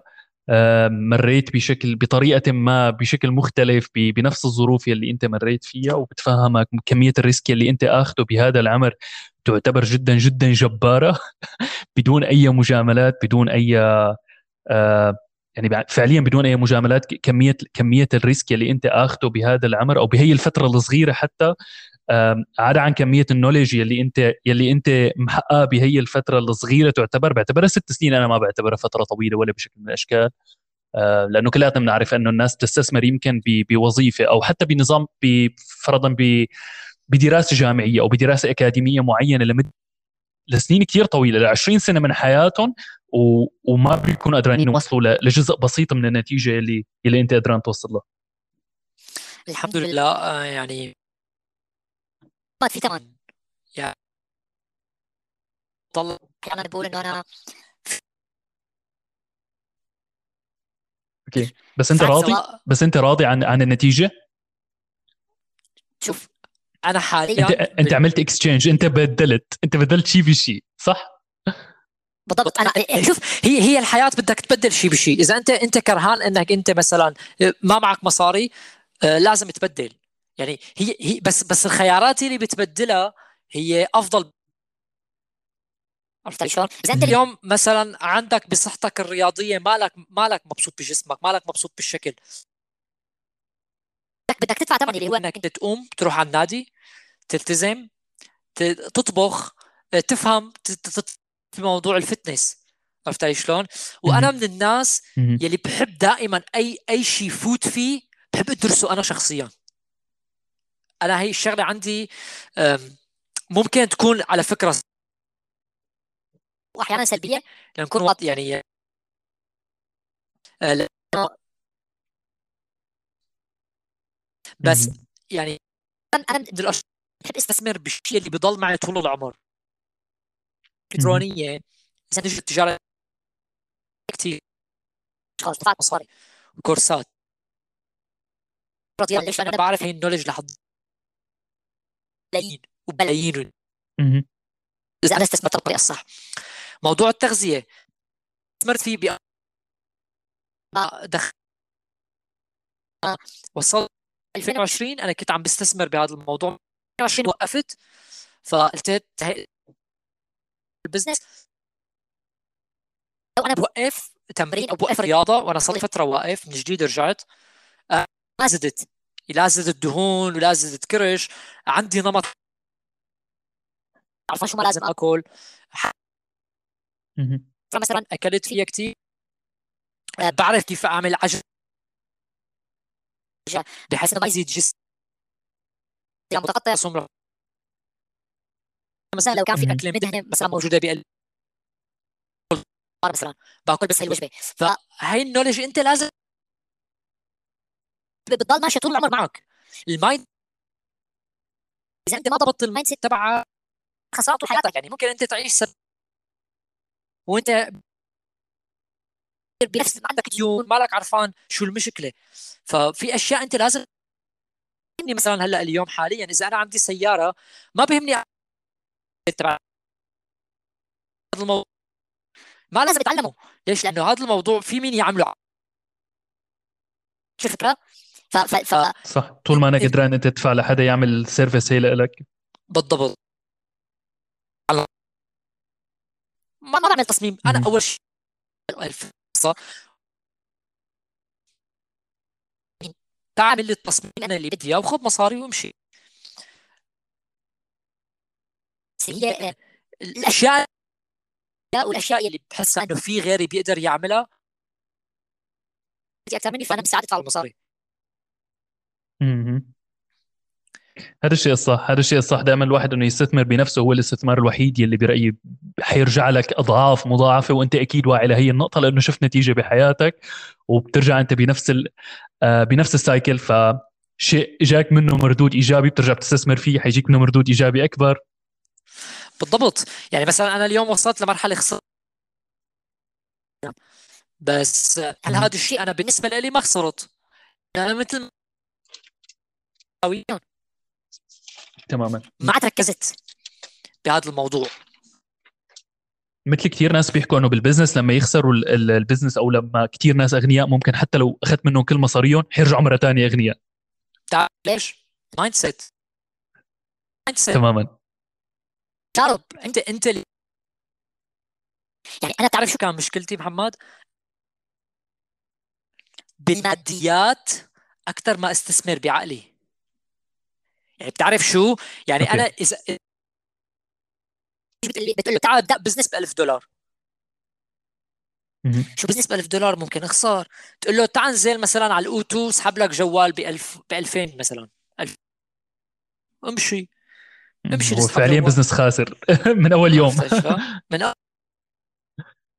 ال mindset ال mindset. نرجع بنقول ال mindset في كثير ناس كمان سألوني على البودكاست إنه آه عفوا إنه سألوني على على ال story آه إنه لو الناس بدها تبلش فعليا قديش هي محتاجة مصاري لتبلش اليوم متجر إلكتروني أو لو لو لو حابة تبلش على الأمازون قديش هو رأس المال لحتى لحتى تبلش؟ تخيل يمكن جاوبت على هذا السؤال. شوف آم، في في في في نوعين business مختلفين. العالم لسه مفكرة إنه الأمازون هو نفس إنك أنت تبدأ متجر إلكتروني. وأنت أكيد هلأ okay. عارف شو الفرق؟ أنا ما عندي خبرة بالأمازون أنا عندي. أنا عندي بس الجانب اللي هو ال e-commerce كيف تبني فعليا brand أنا هذا الشيء اللي عندي شغف فيه أمازون ما عندي أي خبرة عملية فيه وقت انت هلا بدك تبني متجر إلكتروني أنت سويت متجر ونزلت product ويمكن ال product أنت. اللي عم تبيعه أحسن من كل الشركات اللي عم تبيع. ما عندك تسويق فأنت ما حدا حيعرفك. ففكرة 100% المتجر. إلكتروني إنه أنت بدك تشتري traffic يعني انت بدك تستثمر 100% صح. وللاسف العالم كثير عن فاكرين التسويق هو تكاليف. بس لا هو استثمار. هو استثمار بالنسبة 100% صح. لموضوع ال mindset. بيقول لك أنا بدي أتكلف ألف دولار. حملات إعلانية بتطلع فيه بتقول له مو استثمار. أنت عم تجيب زوار لعالم ما بتعرفك لسه. عرفت علي شلون؟ عم صح. عم صح. على. وقت انت بدك تيجي تبني متجر ولا نحكي أكثر. حتى أنا بنيت متاجر إلكترونية فشلت فيها. ليه؟ بس موديل كان غلط. وهذا اللي بتتعلمه العالم. شو بتتعلم العالم على المتجر الالكتروني روح على على على أوف هو منصه بتساعدك إنك أنت تعمل dropshipping المتجر تبعك. تمام؟ بيسحب details اطلق حمله اعلانيه ولا هيجيك مبيعات. أنا عملت أكثر من متجر أنا دربت مهم. دفعت له 2000 يورو. فرانس. بنوعيه البزنس موديل هذا ليش طلعت اللي هو خسران؟ دروب شيبينج الدروب شيبينج بطريقة إنك انت فهمت علي شلون؟ آه okay ليش okay. ليش خسران؟ لأن أول شيء أنت عم تعمل dropshipping من الصين وأي شخص هلأ بيقدر عنده هذا ال software وعنده شوبيفاي بيقدر يعمل dropshipping مثلك مثله. تمام؟ هي صح. اختيار المنتج غلط. كيف؟ المنتج يعني بتروح بتبيع منتجات هامش ربحها قليل. يعني مثلا إذا أنت اليوم عم تبيع product اللي هو ب 15 يورو تمام؟ على المتجر تبعك. وهذا وهذا واصل لبيت الزبون مثلا ب 7 يورو. أنت عم تشتري من المورد ب 7 يورو. أنت صفى معك 7 يورو ربح. تمام. أنت بتروح تطلق حملات إعلانية على الفيسبوك. okay؟ حيكلفك. في شيء اسمه آه يعني إنك أنت تكتسب تكلفة اكتساب زبون ممكن تكون أكثر من 7 يورو. اللي ممكن هي تكون ال CTR أو؟ مو ال CTR اللي هي ال return on investment تبعك اللي هو okay okay. ممكن يكون أقل. okay. يلا شو كان اسمه؟ cost per attention بين لا مو attention يعني ال co... لا ال cost per per per customer يعني ليصير شخص عندك customer يلي هو يعمل check تماما out هو okay اللي هو فعليا قديش كلفك الزبون؟ يعني فعليا هو الشخص أو هذا الترافيك اللي أنت اشتريته قديش كلفك لحتى يتحول لزبون حقيقي عندك على ال store؟ بالضبط يعني هو يعمل check out ويدفع لك مصاري قديش كلفك. مو كل ال-. متعارف بعالم ممكن يكون كلفته عاليه كتير. بالضبط ليش؟ لأنه ممكن أو يخليك تخسر. أنا هذا الشيء اللي صار معي. كنت جرب productات كتير فطلعت آخر شيء خسران 6000 أكيد في مشكلة بال- بال business model يعني. يعني في شيء غلط أنا عم بعمله. أه، وهذا الشيء اللي خلاني إنه أنا أوقف هي الطريقة اللي كل العالم مثلا تكتب dropshipping. صح صح بيطلع صح. بيطلع الامانه صح الأمانة جدا شائعة. هلأ نبهتني على قصة. فعليا أنا بستغرب أنا ما dropshipping ما لك ما بحبه بس أنا أكثر بجانب إنه لو بدي أعمل شيء هو إنه إبني brand إبني اسم آه، إبني product آه، ب niche معين أنا مهتم فيه اللي هو ال fashion أو العطور وغيره. ف انت صح كلامك. فعليا الشائع بشكل كتير كبير هو dropshipping على اليوتيوب وخاصه بالفترة العمرية تبع المراهقة الناس الصغيرة بالعمر اللي ما عندها خبرة بهذا المجال. تمام. آه، شوف محمد أنا بنصحك إنك تبني brand بس أنت بعدين بحاجة لمصادر دخل. فال dropshipping يعتبر. business جدا جيد تمام؟ بس الفكرة اللي إحنا ما بنعرف. نستخدمه حتى العالم اللي موجوده مثلا بتقول لك أنا بعمل ملايين. طيب okay. ما اختلفنا. إذا أنت مثلا في كثير عالم بتأرجيك إنه أنا اليوم عامل 10000 دولار. على عيني وراسي أنت. عامل 10000 دولار. بس أرجيني قديش مكلفك؟ أرجيني قديش أنت تكلفتك أرجيني ال conversion rate عندك اليوم قديش؟ يعني في في, في مثلا في واحد بيطلع على قديش قديش-. بالضبط ممكن أنت تطلع صح. خسران. ممكن هو يطلع خسران صح فهمت علي. شلون؟ آه بعدين أنا شو عملت؟ آه فهمت الموضوع صرت دور أكثر إنه كيف ممكن أنا أعمل dropshipping بس أطلع ربحان وما بدي أربح ولا بدي أربح 10 دولار ولا ولا بدي أربح 15 دولار أنا بدي أربح 100 دولار وفوق أنا اليوم بدي أعمل متجر okay. إلكتروني إتع- إتعب عليه شوف محمد أهم شيء أنت وقت تأسس business الوقت والجهد هدول ما بيتعوضوا. يعني اليوم انت وقت. تأسس business وتفشل فيه صح بتتعلم بس هذا وقت راح عليك. ف وقت انت بدك تيجي تبني business بدك تضمن هذا ال business يكون مستقر مستمر وعم يجيب لك cash flow يعني أنا ما بدي ابني business اليوم يشتغل وبكرة يوقف. لازم يكون في. system عم يشغله. فهون أنا رحت استثمرت مع واحد أمريكي بقيمة 10000 دولار ب course. يمكن كثير عالم هلأ ما تصدق. تمام؟ وهذا الشيء يمكن يشوفوه إنه هن كثير كبير. هذا الشيء هي مبالغ ولا شيء. عرفت شو أنا أنا قلت لك أنا من الناس اللي مستعد أدفع مصاري بس ريح راسي وأفهم شو عم يصير. يعني بالنهايه هي الانفستمنت أكيد نتيجتها مثل ما قلت لك واضحة واضحة بحياتك واضحة بالأرقام اللي عم تحكيها بغض النظر عن موضوع المصاري هو مو فكرة آه مرة ثانية مثل ما حكينا ثروة هي بس مجرد وسيلة يعني بس مجرد وسيلة وأنت استثمارك مثل ما قلت لك لما أنت تستثمر بشيء ويرجع لك بنتيجة بشكل أفضل فأكيد حيكون استثمار ناجح. مبلغ 10000 بعرف ممكن يكون جزء كتير بسيط من دخلك الشهري أو أو حتى دخلك اليومي بالضبط. فالفكرة شو صار محمد؟ إنه أنا وقت رحت عند هذا الشخص استثمرت فهمت منه إنه أول شيء أنا لازم أوقف dropshipping من الصين. هي واحد. لازم أتعامل مع brandات بالبلد اللي أنا بدي أشتغل فيها. تمام؟ ثلاثة لازم بيع منتجات غالية.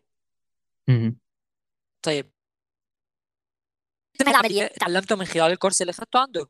شرح لي بالضبط شو لازم أعمل شو لازم أسوي فأنا أسست كمان course بس هذا ال course ما بينطلق هلأ بينطلق بواحد 8 عرفت شلون؟ أنا بواحد 8 أنا مؤسس course قيمته 1000 دولار. هذا ال course اللي أنا استثمرت فيه 10000 قيمته 1000 دولار يلي متواجد فيه 10 أماكن. يعني بس 10 أشخاص بطلع أنا وياهم live وبشرح لهم بالضبط كيف هن يبنوا متجر إلكتروني رابح مستمر ويحقق لهم دخل تمام؟ وبنفس الوقت cash flow تبعه سريع.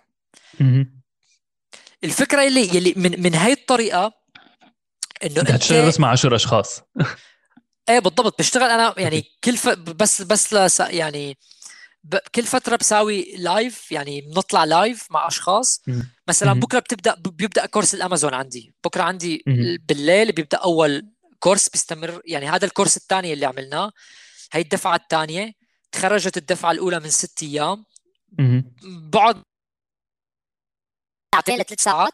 وبشرح لهم بالضبط كيف إن لازم يبلشوا على الامازون شو النقاط لازم ياخذوها بعين الاعتبار. أه بيسألوني بيسألهم بيكون في تواصل مباشر معي. يعني بيحتكوا بياخذوا الخبرة مني شخصيا. بس بس الفكرة من من هذا الشيء إنه أنت مالك بحاجة لتبيع مثلا. إذا أنت اليوم بدك تعمل 50 دولار بال 50 دولار باليوم مثلا مربح يلي هو يعتبر اللي هو يعتبر راتب موظف سواء بألمانيا يلي هو صح. ممكن في عالم تشتغل هيك أو أو مثلا بأمريكا. أنت بحاجة لتبيع برودكت ب 50 طيب أنا ليش لبيع product لازم بيعه 10 مرات بالنهار وأربح بالقطعة 5 يورو مثلا مشان أربح 50 أنا ممكن بيع product مرة واحدة ويطلع لي ربح 50 صح هذا الكلام. فهمت شو الفكرة؟ فهذا الفكرة اللي أنا بطرحها بهذا ال course اللي هو يلي إذا أنت بتبيع منها قطعة واحدة بالنهار يلي هي يعني عم نحكي بالميته بتبيع قطعة واحدة بتطلع لك مربح مثلا 100 100 دولار. 100 دولار ضرب 30 يوم عندك 30 مبيعة طلعت لك 3000 دولار مربح لجيبتك. هي بعد صح. بعد بعد صرف كل الحملات الإعلانية. فأنا وقت وقت علقت على على على الستور تبعك شو قلت لك يا محمد؟ قلت لك لا تبيع.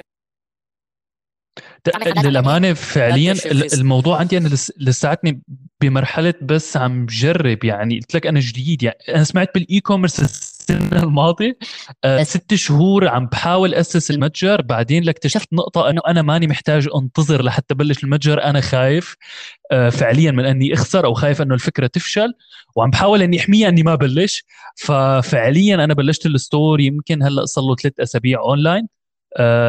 فهمان عليك بالضبط عن شو عم تحكي إنه فكرة إنه لما هامش الربح عندك يكون كتير قليل الموضوع بيكون غير مجدي. فعليا بيكون غير مجدي وهذا الشيء اللي أنا عم مر فيه حاليا. طبعا هذا العالم انت تعمل متجر إلكتروني. مثلا في كثير عالم هلأ بالوطن العربي بتتواصل معي. يا حسن في في في في في منصة اسمها انوات فيك تعمل dropshipping عليها وبتبيع من تركيا وكذا. بقول لهم يا عالم لا لا, لا تدفعوا لأي منصة. يعني أنت اليوم لا تروح تدفع لا لأي منصة بتاخذ منك مصاري عشان أنت تعمل عليها dropshipping أنت فيك تتعامل صح. مع براندات. أنت بدك تعرف توصل للمورد الص... هي هي الفكرة إنك أنت تلاقي product وتوصل للمورد وما في ما في أنا ممكن أعمل معك شراكة وبيع لك منتجات عندك بطريقة صحيحة وضمن الأصول وأنت تحفظ له ال brand تبعه ويقول لك أنا ما بدي أشتغل معك. كل واحد بي نحن غريزيا بنحب نطلع أكثر مصاري غريزيا. يعني مثلا اليوم أنت مثلا بتشوف جيف بيزوس مثلا بتقول هلأ هذا الشيء هذا الزلمة اللي هلأ عم يشتغل إيه لهلأ عم يشتغل ليش؟ بس هو ما بيشتغل مشان المصاري هو بده أكثر هو بده يعني بده بده يعيش المت أمازون أمازون عم تطلع على الفضاء. تمام يعني مثلا هو اليوم هو حاطط راسه براس إيلون ماسك هي اللي عنده شركة سبيس إكس. عم يتناطحوا مين بده يوصل على الفضاء مين بده يقدم خدمات أكثر وهذا الشيء الصح على فكرة. لازم أنت تخلق منافس لك ليش بتلاقي مثلا امازون منافسة اي باي مثلا؟ لأنه بلا منافسة الشركة بتموت. ليش بتلاقي مثلا ابل مثل بي ام ومرسيدس تنتين ألمانيات. بالضبط. المنافسة جدا مهمة. ليش؟ بتعرف إنه في في شركات أنا بعرفها صاحب الشركة هو نفسه صاحب الشركة المنافسة. نفس آه okay. صح صح سمعت بهيك شيء. بتعرف مثلا بتعرف إنه الليدل منافس للالدي وعلى الأغلب أنا يلي يعني الله ما يخيبني ماني متأكد منه بالمية على الأغلب هن لنفس العيلة. بس هن عاملين okay. نفس الشركة. لأنه ليش بتلاقي أنت ليش أغلب المنتجات نفس بعضها؟ يعني أنت بتروح على الألدي بس بتلاقي بس مكتوب ألدي مكتوب عليه وهذاك بتروح بتروح مكتوب ليدل بس نفس الترتيب نفس التوزيع نفس كل شيء. هل هذا الشيء صدفة؟ لا. هن مشان يخلقوا عنصر المنافسة. فهن بيفتحوا فروع لهم بس باسماء صح شركات صح. مختلفة. على فكرة هذا الشيء موجود بأكثر من صناعة. بصناعة السيارات بتخيل فولكس فاجن هي مجموعة ل... ل... لشركات. يعني هي group وفي تحته brandات كثير سيارات. بالضبط. ونفس الشيء موجود بعالم النظارات فرضا حتى بال fashion. موضوع آه. النظارات الشمسية ممكن هي مملوكة لشركة واحدة إيطالية وهي اللي آه. بتخلق هي المنافسه شانيل ريبان وغيره. ليش؟ لأنه هن هن بيخلقوا team مختلف. فبي... فهذا ال team عنده target لازم يوصل له. وهذا ال team لازم يكون عنده target فبصير في في حماس في منافسة. وعلى الأغلب. كل شركة ما بتعرف الثانية إنه هي منافستها. يعني ما بتعرف إنه هي نفسه المملوكه صح. لنفس صاحب الشركة. ليش؟ مشان يخلقوا المنافسة بين ال team لأنه إذا عرف ال team إنه هي لنفس الشخص ف حيقولوا إنه خلص ما بدنا ما بدنا ننافس. فهي معلومة يمكن العالم ما بتعرفها إنه أغلب الشركات الكبيرة هي خالقة منافسة مع شركات ثانية بس مشان تخلق روح المنافسة بيناتهم. ولا صح. لقيت ولا كنت لقيت إنه مثلا هلأ مثلا ابل وسامسونج تلاقيهم حاطين راسهم براس بعض. ليش؟ هلأ هن صح كل شركة لحال بس المنافسة هي اللي بتخلي ابل تبتكر تنزل ايفون جديد سامسونج تنزل مثلا تطوير جديد. تجي هذا لأنه بيصنعوا hardware عند بعض. ممكن ابل عم تصنع شاشات عند سامسونج وسامسونج بتصنع الكاميرات عند سوني 100% حتى أنت شوف أحيانا بتوصل لمرحلة إنه أنت لازم تتعاون مع منافسك. ما تساوي منافس لك فيك تتعاون معه. صح. شلون؟ وهذا الشيء بتعمله الشركات الكبيرة يعني. صح صح صح صح. حسن جدا جدا مستمتع بالحديث. ما بدي ما بدي اطول عليك أكثر بس أنا على أمل إنه يكون في حلقات تانية أو حتى اكون أنا ضيف عندك ممكن على أول بودكاست لإلك. فللأمانة كم عم باخذ notes يعني مرة ثانية مع كل كمية القراءة أو ال knowledge اللي الواحد بيحاول يتعلمها اونلاين يمكن لحد هلأ ثواني بس لعدهم صفحة اثنين ثلاثة أربعة والخامسة بلشت فيها. عم باخذ notes من كلامك آه، لأنه فعليا جدا مفيد. بتخيل أكيد أي حدا مبلش بال e-commerce حي حيكون البودكاست هاد اختصار لتعب ست سنين يلي ربنا بس وحده بيعرف آه كمية التعب والسهر والتوتر يلي يلي الواحد بيعيشه ليوصل لهي النتيجة. آه ف مرة ثانية كامل الاحترام والحب لتعبك ومشوارك بغض النظر عن شكرا. عن الرقم يلي الناس بتشوفه اونلاين أو النتيجة يلي الناس بتشوفها اونلاين بس فعليا هو هو جهد سنين وأنا جدا بحترمه. آه فأتمنى لك كل الخير والتوفيق يا حسن. تشرفت فيك و لازم لازم لازم لازم تسجل حلقة ثانية إن شاء الله. أنا ممتن أول شيء لك. شكرا على الاستضافة الحلوة. تشرفت فيك بالعكس. لإتاحة الفرصة إني أطلع أحكي أقدم نفع للعالم. إن شاء الله هذا الشيء بيعود علينا بالخير بإذن الله تعالى. يعني بتمنى لك النجاح بتمنى لك التوفيق.